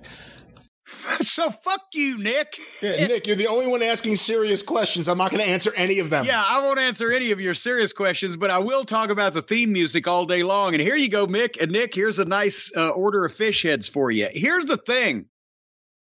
I believe that he should have answered that question. Tony should have, because I'm thinking already now this can be a benefit for example, I'm in favor, I heard somebody say, because I'm in favor of retroactive abortions, and I heard somebody say that our little dog Pockets is about 35 years old. So I think instead of six weeks or third trimester or 18 weeks, how many, I think we ought to have AEW legalize retroactive abortions up to 35 no, will you years. Stop it. Will you stop it? And then that's would, a horrible would, idea. Let's. It would improve the the television program and the talent roster immensely. Well, you're being silly there, but on that topic, let's go to another question about music, and actually about someone you just brought up, Orange Cassidy. Tony loves talking music. Let's go to this. Great. Tony, um, I want to talk about Orange Cassidy tonight. Um, match of the year potentially with well, Will Ospreay. Uh, I'm a big what? What was your reaction when that match was over? Hold on. The reporter just said, uh, you may not have heard it, you were laughing. I'm a big Orange Cassidy guy. This well, is the wrestling media. Then he said match of the year candidate. Oh my God! These do they pay the the reporters here to come into the room to be part of this, or are they just marks that want to get to ask questions of their favorite wrestlers? Match of the night to me. And reportedly, Orange Cassidy was supposed to get new theme music. I read somewhere today. Um, we didn't hear that tonight. it's a huge part of the wrestler's package. Is that something that you decide on specifically, or is it something that you work with? Yeah, like, I the decide on the Music. Let me stop right here. Tony looks away as this question is being asked, and he actually gets a little serious. And apparently, the song in question, which Orange Cassidy used on the Indies, was Jefferson Starship's Jane. A disgrace to Marty Wait, Balin wait, and Paul what? Kantner. Wait, what? Hold on. Yeah. He used Jane. Jane, you're playing a game of hide and go seek. Jane, you're playing a game and I play for keeps. Like a cat and a mouse from door to door and house to house. Don't you know what you're talking about? Jane! That song. There's a reason the San Francisco sound died, ladies and gentlemen. You just heard it. What the fuck does that have to do with Orange Cassidy? Maybe he's into 70s rock. God damn it. Well, maybe So if this- they can't, maybe if they can, if they can't get that, they can get hot tuna. this glorified fucking auto mechanic that ought to be in the fucking pit at the Jiffy Lube wants Tony Khan to pay now money to play him Jefferson Starship. Well, that's not the story. Okay. The story apparently is that Tony is more than happy to do that. However, let me finish this question again. I told you Tony got a little serious about this. Uh oh. About this song in Orange Cassidy. Let's go to this. music, but that is uh, this when I presented this song to him. So I'm I picked a lot of the music and work with Mikey on who's going to have what songs. I license music from outside sometimes, and generally I'm in charge of the music uh, with Mikey, who sees oversees it and does an amazing job and has composed some amazing themes. But I, I work hand in hand with him on that stuff, just like we talked about when I had an, a concept for the FTR theme, and they were in here, Samoa Joe's, or even Adam Cole's. And uh, Mikey's composed all these great themes. We have a good partnership going, and uh, uh, in this case, that's music that Orange Cassidy had used, the theme that is being rumored on the internet for a long time. It's also why, unfortunately, like I love the people backstage and like I, you know what's a cool? There were like, I was just talking about Brody. I didn't mean to keep going to it, but there were like a hundred people sitting in the stands in Daily's place when Amanda told us Brody was sick. I know there's a lot of new people here since then, but there were a lot of people here. And a lot of them are the same people, even though there's a lot of new faces, and nobody said a word. So when it's something life or death, you can trust the people backstage. But I've learned that like around like a lot of stuff, a lot of stuff is leaked that like it's like really shameful. And like people shouldn't be doing it. And that's one of those ones where it like screwed up what would have been maybe a pop, but also which is still be a huge pop. I mean, I'm still it's thing these things are organic, so you can't make that not. It's going to be a huge pop if it happens. But like the fact that like it even came up is dumb. And like like I said to Sean, which is like I was like, okay, I mean, if you're going to report it, I was surprised to read it because I was like, I wonder why somebody leaked that because like all it does is screw up a, a fun surprise for the fans. But it's like I told Sean is I was like, What what the what what what, have- what the fuck? have- Just play I- play the fucking music, you idiot! It's not like it needs to be a surprise. It's a fucking song. It's a song from 40 years ago that nobody really liked then, being used for a fucking mascot. Th- th- he's he's worried about the fuck everybody on his roster talks smart in public tells everybody that they love to work with their opponents and how they spent hours and hours going over their match to have a perfect one for the fans. But he's upset that somebody fucking spoiled the surprise on the Jefferson Starship. Is this what I'm hearing? Yes, I believe so. I believe Yes. he references a Sean. I'm assuming that's Sean Ross Sapp. I didn't see the initial tweet that reported this, but he saw that and that this got leaked has really upset him and changed his Oh, plans boy. apparently. And and changed his plans. So no, we're not giving you Jefferson Starship. Who gave a shit to begin with? Well, let's go back to the man who gives a shit, Tony Khan. I understand it, 97.5% of the rights. But in this case, that's zero. I mean, like, I might as well have zero. Like, I we're, we're real close. I've been told by the two and a half percent right holder that they're going to get back to us. And uh, it Two and a seems like half it's gonna- percent. Seems like it'll probably happen. But like the fact that I'm even having to explain this, I think is ridiculous. And it's because somebody in the back like shouldn't have said what they said. And then I was surprised. I like Sean, but I was surprised to see that. And I told him, and I was like, because it's not true. And I never even got a chance to refute it. And like, I know Orange said he was going to have something new, but technically that's not even something new. I think he meant the belt. So like, uh, which he, you know, came damn close to winning. And like I said, uh, to the announcers and they made a, did a great job integrating. Orange Cassidy is one of our best, most marketable stars. He's like, he's, you know, whether people of all ages love him and, and on, uh, digital, when you look at AW most watched digital videos on the YouTube channel, like, like probably six or seven out of the top 10 involve him. And he's also a really awesome person. So if it does happen, if we do get the 100%, uh, I'll be really happy because that's something he brought to the table before he was here. There's been, uh, he's the the AEW version of Orange Cassidy has really risen to prominence, and he was already a beloved independent star. But I think his presentation and what he's become here is very different. And I think people respect and understand that he really is a great pro wrestler under the. No, nobody respects I or really understands believed it that. tonight.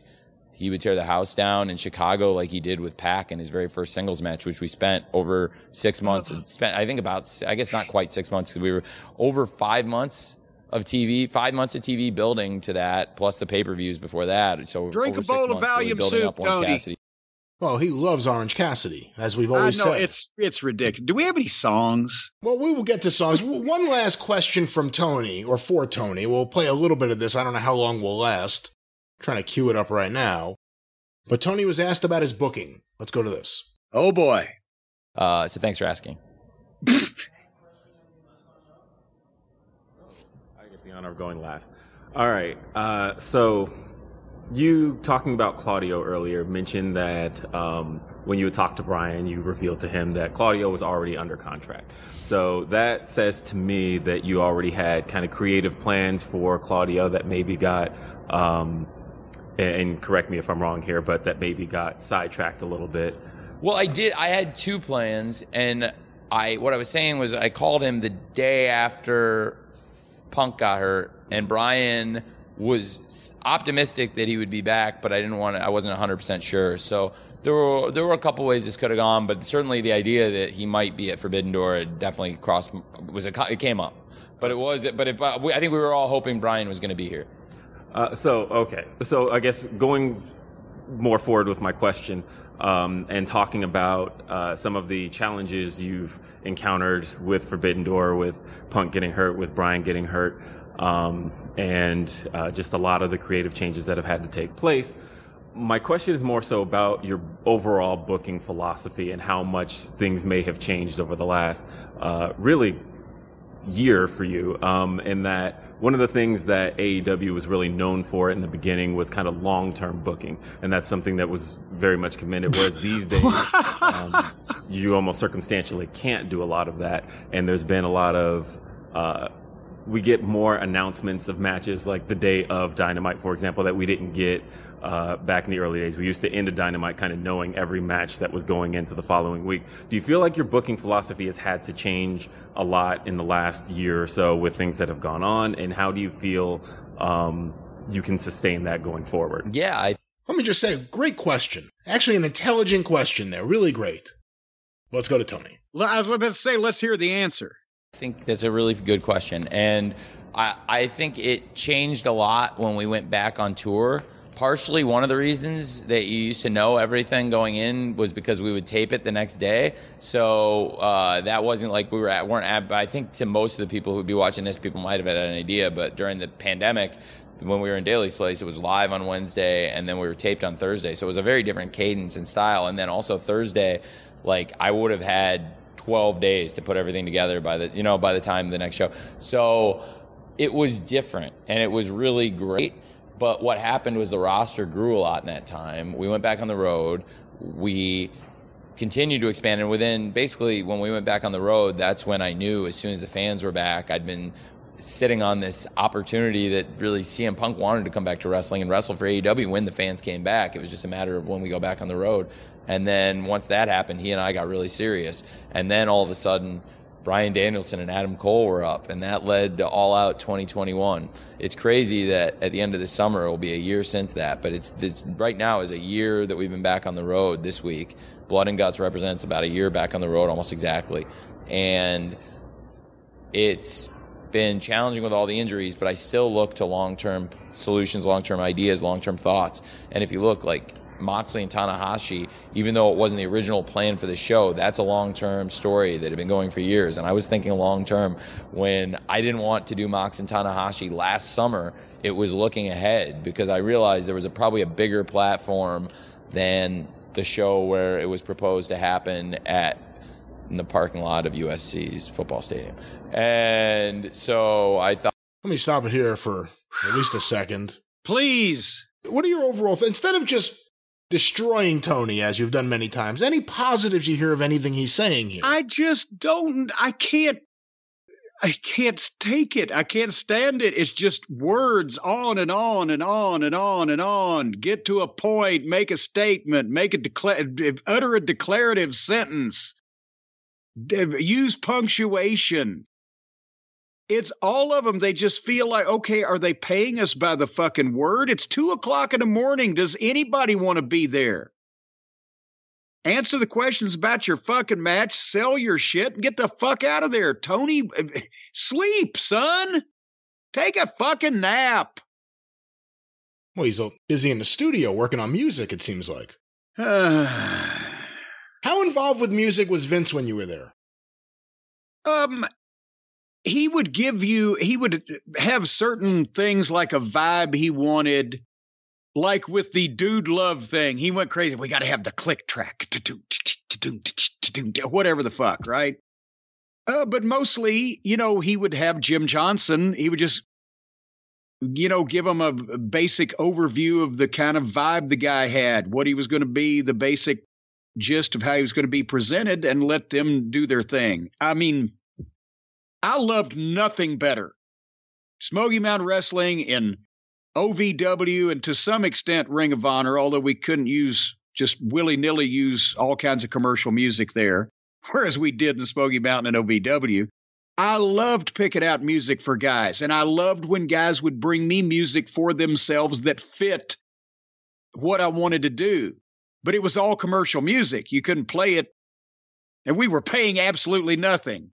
Fuck you, I say, ASCAP statute of limitations, as they say, has run out. But I loved the commercial music made it. I never liked. Every once in a while, I you know Steve Austin's Glass Break and that whole thing that was great. But I, I'm not knocking Jim Johnston, but I never liked, for the most part, just writing, especially instrumentals that for guys. I I liked the commercial music tie-in that really got people up and out of their seat. So, you know, Vince was, you know, he would make sure that they had music. And I've told the story. They didn't, they didn't have Flash Funk, Two Cold Scorpios music when he made his first dark match appearance, just so Vince could look at him. So I said, how about some Rick James? Went out the car and got one of my cassette tapes. Here you go. And he, and fucking, here comes Flash Funk to Love Gun. It was the best entrance he ever did because it was great music. I like Jim Johnston. He's a nice guy, and whoever this Mikey or whoever Whipwreck, whoever the fuck Tony's talking about, but they ain't goddamn Mick Jagger or Lennon and McCartney or whatever the fuck, right? Hit music is hit music. All right, well, we're going to get to some hit music in a second, but a couple quick questions for you, Jim, before we wrap things up. One, have you seen, because it's gotten some mainstream press, an article came up, and then it even got in the New York Post about Rita Chatterton's accusations against Vince McMahon in 1992, where she accused him of rape. And these accusations have come back to light considering the circumstances around Vince McMahon. Like I said, I was surprised this got into the New York Post. You have any thoughts on any of this? Well, and she made the accusation. I've I've read up on it within the last day or so. I remember it from years ago from Donahue or whatever, but she made the accusation in 1992, but it happened allegedly in 1986, and she didn't go public with it because her, I guess her parents were elderly, her father had had a couple of heart attacks, didn't want to put them through that, didn't think anybody'd believe her. I mean, you know, I'm not saying that Vince McMahon would not be capable of doing something like that in a limousine with an unsuspecting female. The part of the story that I have a problem with is her saying that he promised me I was going to get a $500,000 a year contract. as a female referee.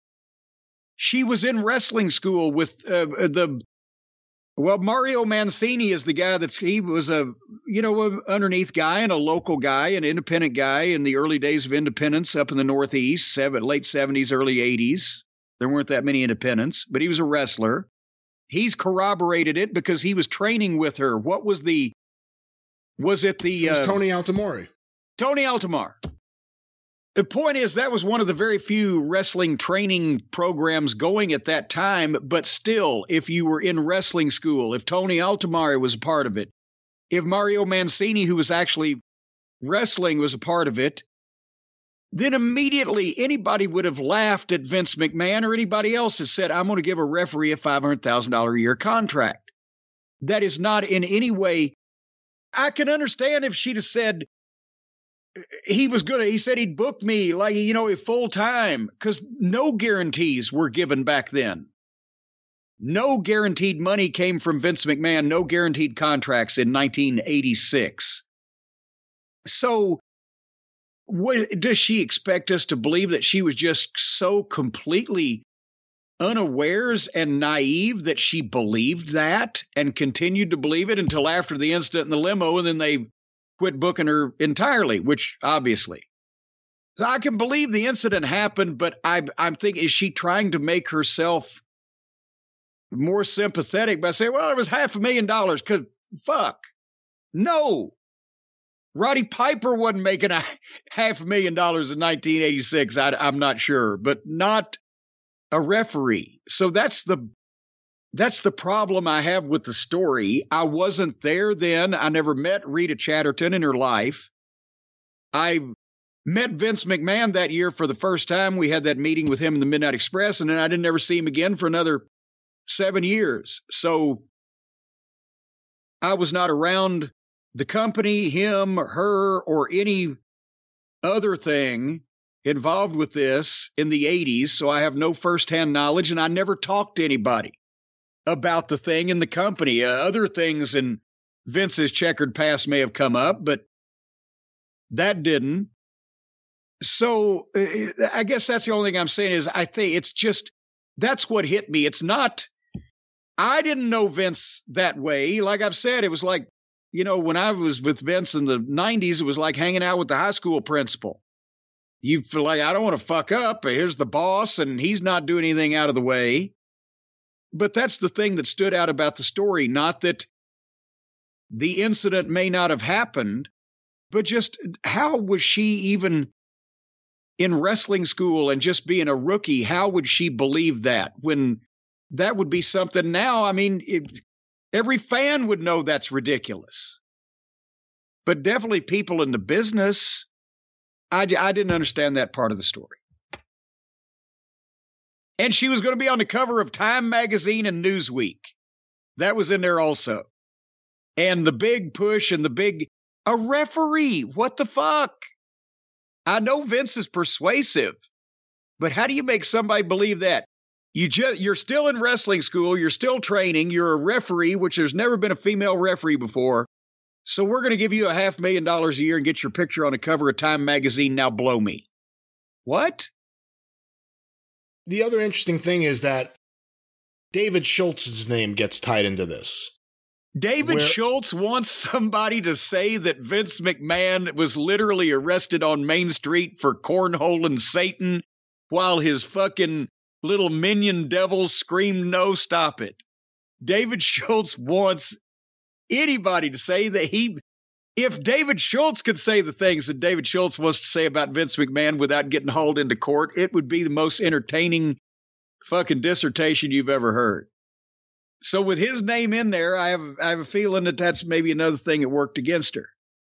And I have to say, you know, David Schultz in the past has said various things about Vince McMahon. A lot of them come from that Tony Altomare school, where there are various stories, and apparently Tony was some kind of uh, I don't want to use the word stooge because he doesn't deserve that, but he was someone who did things for Vince McMahon and helped out every now and then. I will say this there's an oral history of WWE that's been worked on for a while, and I was told flat out there was a list, maybe only five names or so, of people that the author was prohibited from speaking with if he wanted company involvement. And the number one name at the top of the list was David Schultz. and and I'm sure David's proud of that because he he worked hard to climb that mountain. He's not losing a bit of sleep over it. Well, Jim, one last question before we get out of here. This one was sent to Corny Drive Through at gmail.com from Deontay Ash in San Diego. Hey, Jim, would it be intriguing to have Cody as the interim owner or booker of WWE? He could be just like his dad, Dusty Rhodes, and also he could have disputes with Stephanie and Shane for the ownership. They could do different angles and have matches until he returns. It's a good way to keep him on TV. What are your thoughts? Well, now the he said the owner or matchmaker in the question. Is that the way he phrased it? Based on the second half of the question or questions here, I'm assuming that he means on air. Okay, well, still, no. Eh, eh, I wouldn't be opposed to Cody being the matchmaker or the authority figure or whatever they they call general manager, whatever. Although general manager, maybe they could come up. Executive producer is a cool title. To How about EVP on television? EVP. There you go. The EVP. Easy peasy EVP. To say he was the owner would stretch credibility and just be gaga. But Cody can talk explain. That's one of my jobs when I was doing it in TNA. Is you had to explain the stipulations, these goofy matches that these writers come up with. He can talk. He can do that. He knows how to make things serious and how to put his foot down. It might be something if they indeed did make him, for some reason, for him to become the matchmaker, and then he could interact with all of the top guys that he's making these matches for that can't touch him because he's office and there'd be consequences and repercussions. But then when he finally is ready to get back in the ring, he'd have animosity, animosity, animosity with a bunch of people. I, I like that idea. So with Punk, you thought it was a good idea to keep him off TV until he's ready to come back, and obviously a different situation. World champion, they're going to establish an interim champion. With Cody, who's out, we're told nine months. Well, yes. Well, see, nobody nobody said that Punk was going to be out. I mean, my God, he still, even though he hurt himself, he wrestled a match and finished it. I don't think he's goddamn uh, paraplegic. He might only be gone a couple months. We hope but they're talking about Cody being out for nine months. There's going to be at some point where we need to let sure or make sure that everybody remembers that Cody's still around. Nine months is longer than two months. That it is. We will see how long these months end up being in reality. But, Jim, despite the bizarre sentence I just hit you with, let's get a song or two before we wrap things up. Let me uh, find one here. We've got a lot of ones that have been coming in the last few days. This one sent to corny drive through at gmail.com from Nathan Jones. Let's go to this. Yo, yo, listen, listen. Corny, Brian Last. Listen, listen. He's my boy. His name is Johnny Ace. He will double your wage if you sit on his face. Thought he was untouchable and loved to get pleasured, but poor Johnny Ace just been future endeavored. Listen. All right, it appears that you and Max Caster have now inspired the listeners. How do you feel oh, about that? God. Well, listen. I tell you, only thing I could say is to quote Paul Heyman. His name is P News and he raps all the time, but the funny thing about him is his raps don't rhyme. Now we know that he can sing and we know that he can dance, but with a belly like that, how do he make romance? Let's go to our next song. This is from, how do I say this? Tiger Metal in Milwaukee. Here's his song. The Rap. Would you like to hear me read the rap? You transcribed it, really? I transcribed the rap, and I've been reading the rap. And if you've read the rap that he's written, you'll know it's a really well written rap. So he said, and I quote Yo, The acclaimed, top of the Listen. chain, so I bet you know the name. Listen. And all the fans entertained. The acclaimed, Yo. running in the game, and we in our own lane. Everybody Yo. saying that they wanna be acclaimed. Acclaimed and the Gunns, yo. We back in the zone. Y'all gonna choke like Patrick Mahone. Yo, Felix, I don't give one look. I'll break your arm again like I broke Punk's foot. Hager, Garcia, y'all out of luck. I'ma send you back up Jericho's butt. I'm turning all y'all into sad boys. Two guns that shouldn't be banned are the ass boys. Yo, listen. Yo, Rather tame. he didn't. He didn't get anybody's vagina or anything on this. Jim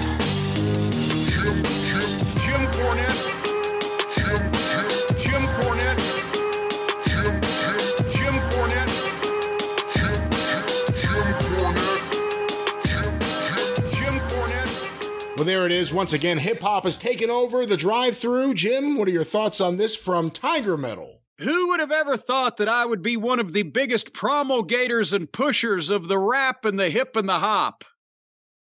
Well, we'll see how you feel after we get you a Grammy somehow. But, Jim, let's go to our next song. This one, the latest submission from Rocky the Ramone. Let's go to this.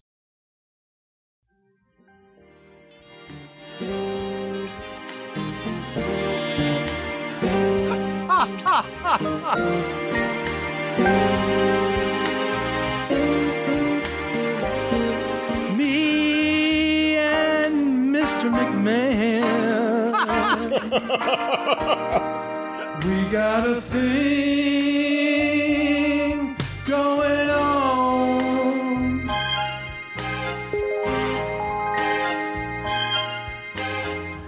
We both know that it's wrong, but I'll get along with an extra hundred thousand.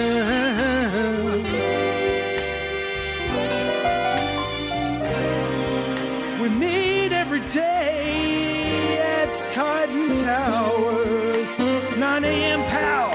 Everyone knows we'll be there. Taking notes, making all kinds of plans, while Jerry McDevitt keeps a secret and plays along. Me and Mr. Mr. McMahon, Mr. McMahon, Mr. McMahon. So bad. So bad. We got a thing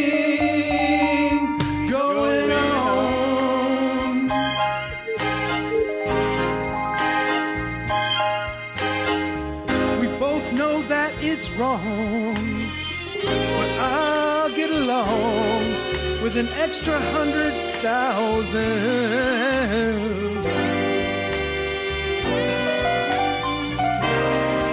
Well, it's time for me to believe in. It hurts so much, it hurts so much inside. Now he'll go his way, and I'll go mine. Tomorrow with Johnny Ace at the same time. Me and Mr. Mr. McMahon, Mr. McMahon, Mr. McMahon.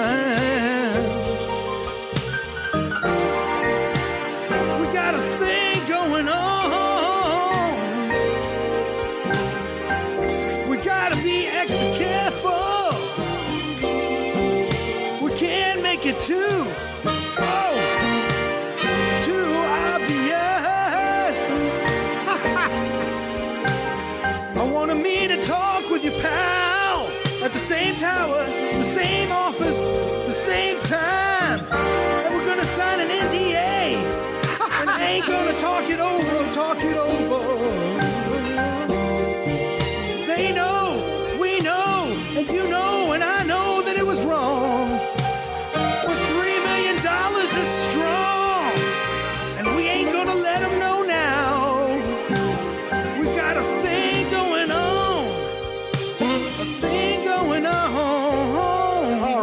Think I can finally start playing this down. It went for a while, but there's Rocky the Ramon, not Billy Paul. Hold on, hold on here. Wait a minute. Where is it at? Yeah. Rocky me and Mister, Mister McMahon, Mister McMahon, Mister McMahon, Mister McMahon. Well, let's end with one more. Jim. Rocky Ramon and Billy Paul teaming up there. This one was sent to Corny Drive through at gmail.com from, is there a name here? Jason in Alabama. Let's go to this, our final song.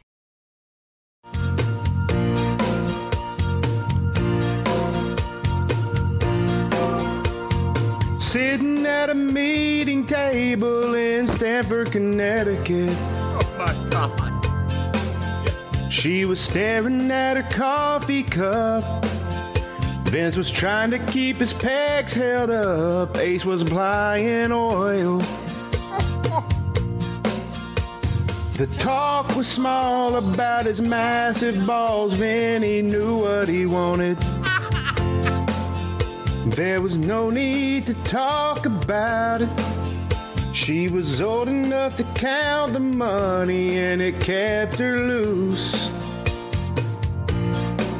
She said, You don't look like my type, but I guess you'll do.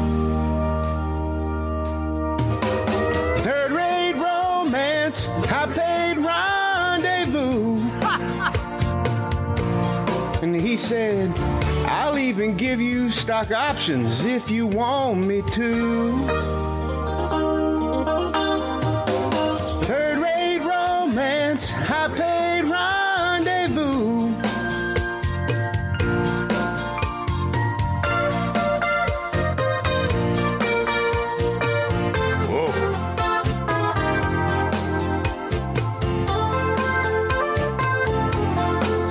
thought he was about to talk. White cotton panties. There he is. She thought this seemed bizarre. Vince called for his car and they drove away. He took a ride with his lady friend. They didn't even have to pretend they didn't know what for. He went to the desk and made his request while she waited outside. Well, he came back with a key. He said, Don't tell Stephanie, and I'll unlock the door. She kept saying, I've never really done this kind of thing before. Have you?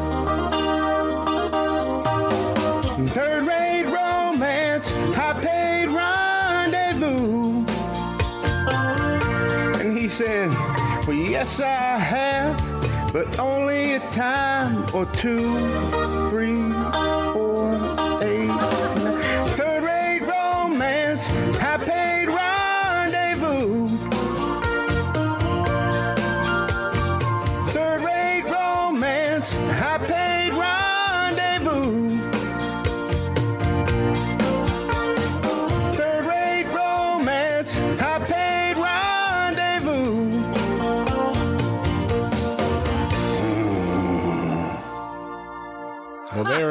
Jason in oh, Alabama. Yes. Even more, even more. There's some more over there. That's right. Well, with that, the drive through is closed. All right. Pentatonic. Of course, you can hear us this weekend on the Jim Cornette Experience, wherever you find your favorite podcast, and right back here next week on the drive through, once again, wherever you find your favorite podcast. Get access to the archive of the drive through and the experience. Patreon.com slash Cornette. $5 a month gets you access to the archive. Patreon.com slash Cornette. Don't forget about the official Jim Cornette YouTube channel. Go and subscribe today. Just go to YouTube and search for Jim Cornette. It'll be the very first thing that pops up. Over 304,000 subscribers and growing every single day. Full episodes, clips of episodes, omnibus collections, all with the very popular Travis Heckle artwork. The official Jim Cornette YouTube channel. You can follow Jim on Twitter at the Jim Cornette. You can follow me on Twitter at Great Brian Last. You can hear me on the 605 Super Podcast. at 605pod.com, available wherever you find your favorite podcasts. Don't forget about Cornette's Collectibles at jimcornette.com. What's going on there today? Not a goddamn thing. I'm sitting here talking to you. At jimcornette.com. Don't forget the drive through is brought to you by the law office of Stephen P. New, 888 692 8084. Get even with Stephen at newlawoffice.com, and he'll be on the show very, very soon. But until next week, right back here on the drive through, and this weekend on the experience, for Jim Cornette, I'm the great Brian Last. Tally ho! Well, it's Jim Cornette's drive through. Yes, it's Jim Cornette's drive through. Please shut up and listen while Corny is shooting. Yes, while Corny is shooting on Big fucking Putin and those outlaw macho fucks. Joey Ryan, the young bucks, the rednecks and dumb fucks, and them dork order bum fucks. And then there's Jelly Janella and Santino Marella, the boogeyman, the boogeyman, the boogeyman. Corny's drive through, Corny's drive through, Corny's drive through. Well, it's all elite wrestling. Tony Khan is investing his millions of dollars in some dumb cosplay wrestlers. Yeah, they think they are wrestlers in video games just like Kenny Omega.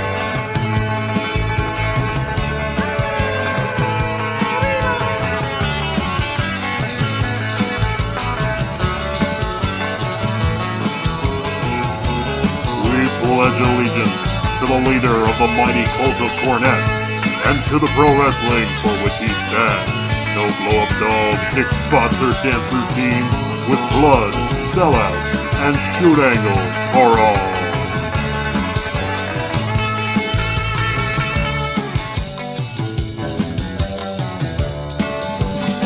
And have you heard about Riho? She weighs 45 kilos and she's their champion. She's a Japanese schoolgirl. All the Japanese schoolgirls like Kenny Omega love to play with his Sega. Yeah, they play with his Sega. You need to sue the guy for you. Stephen P. New, everybody. Corny's drive through. Corny's drive through. Through. Corny's.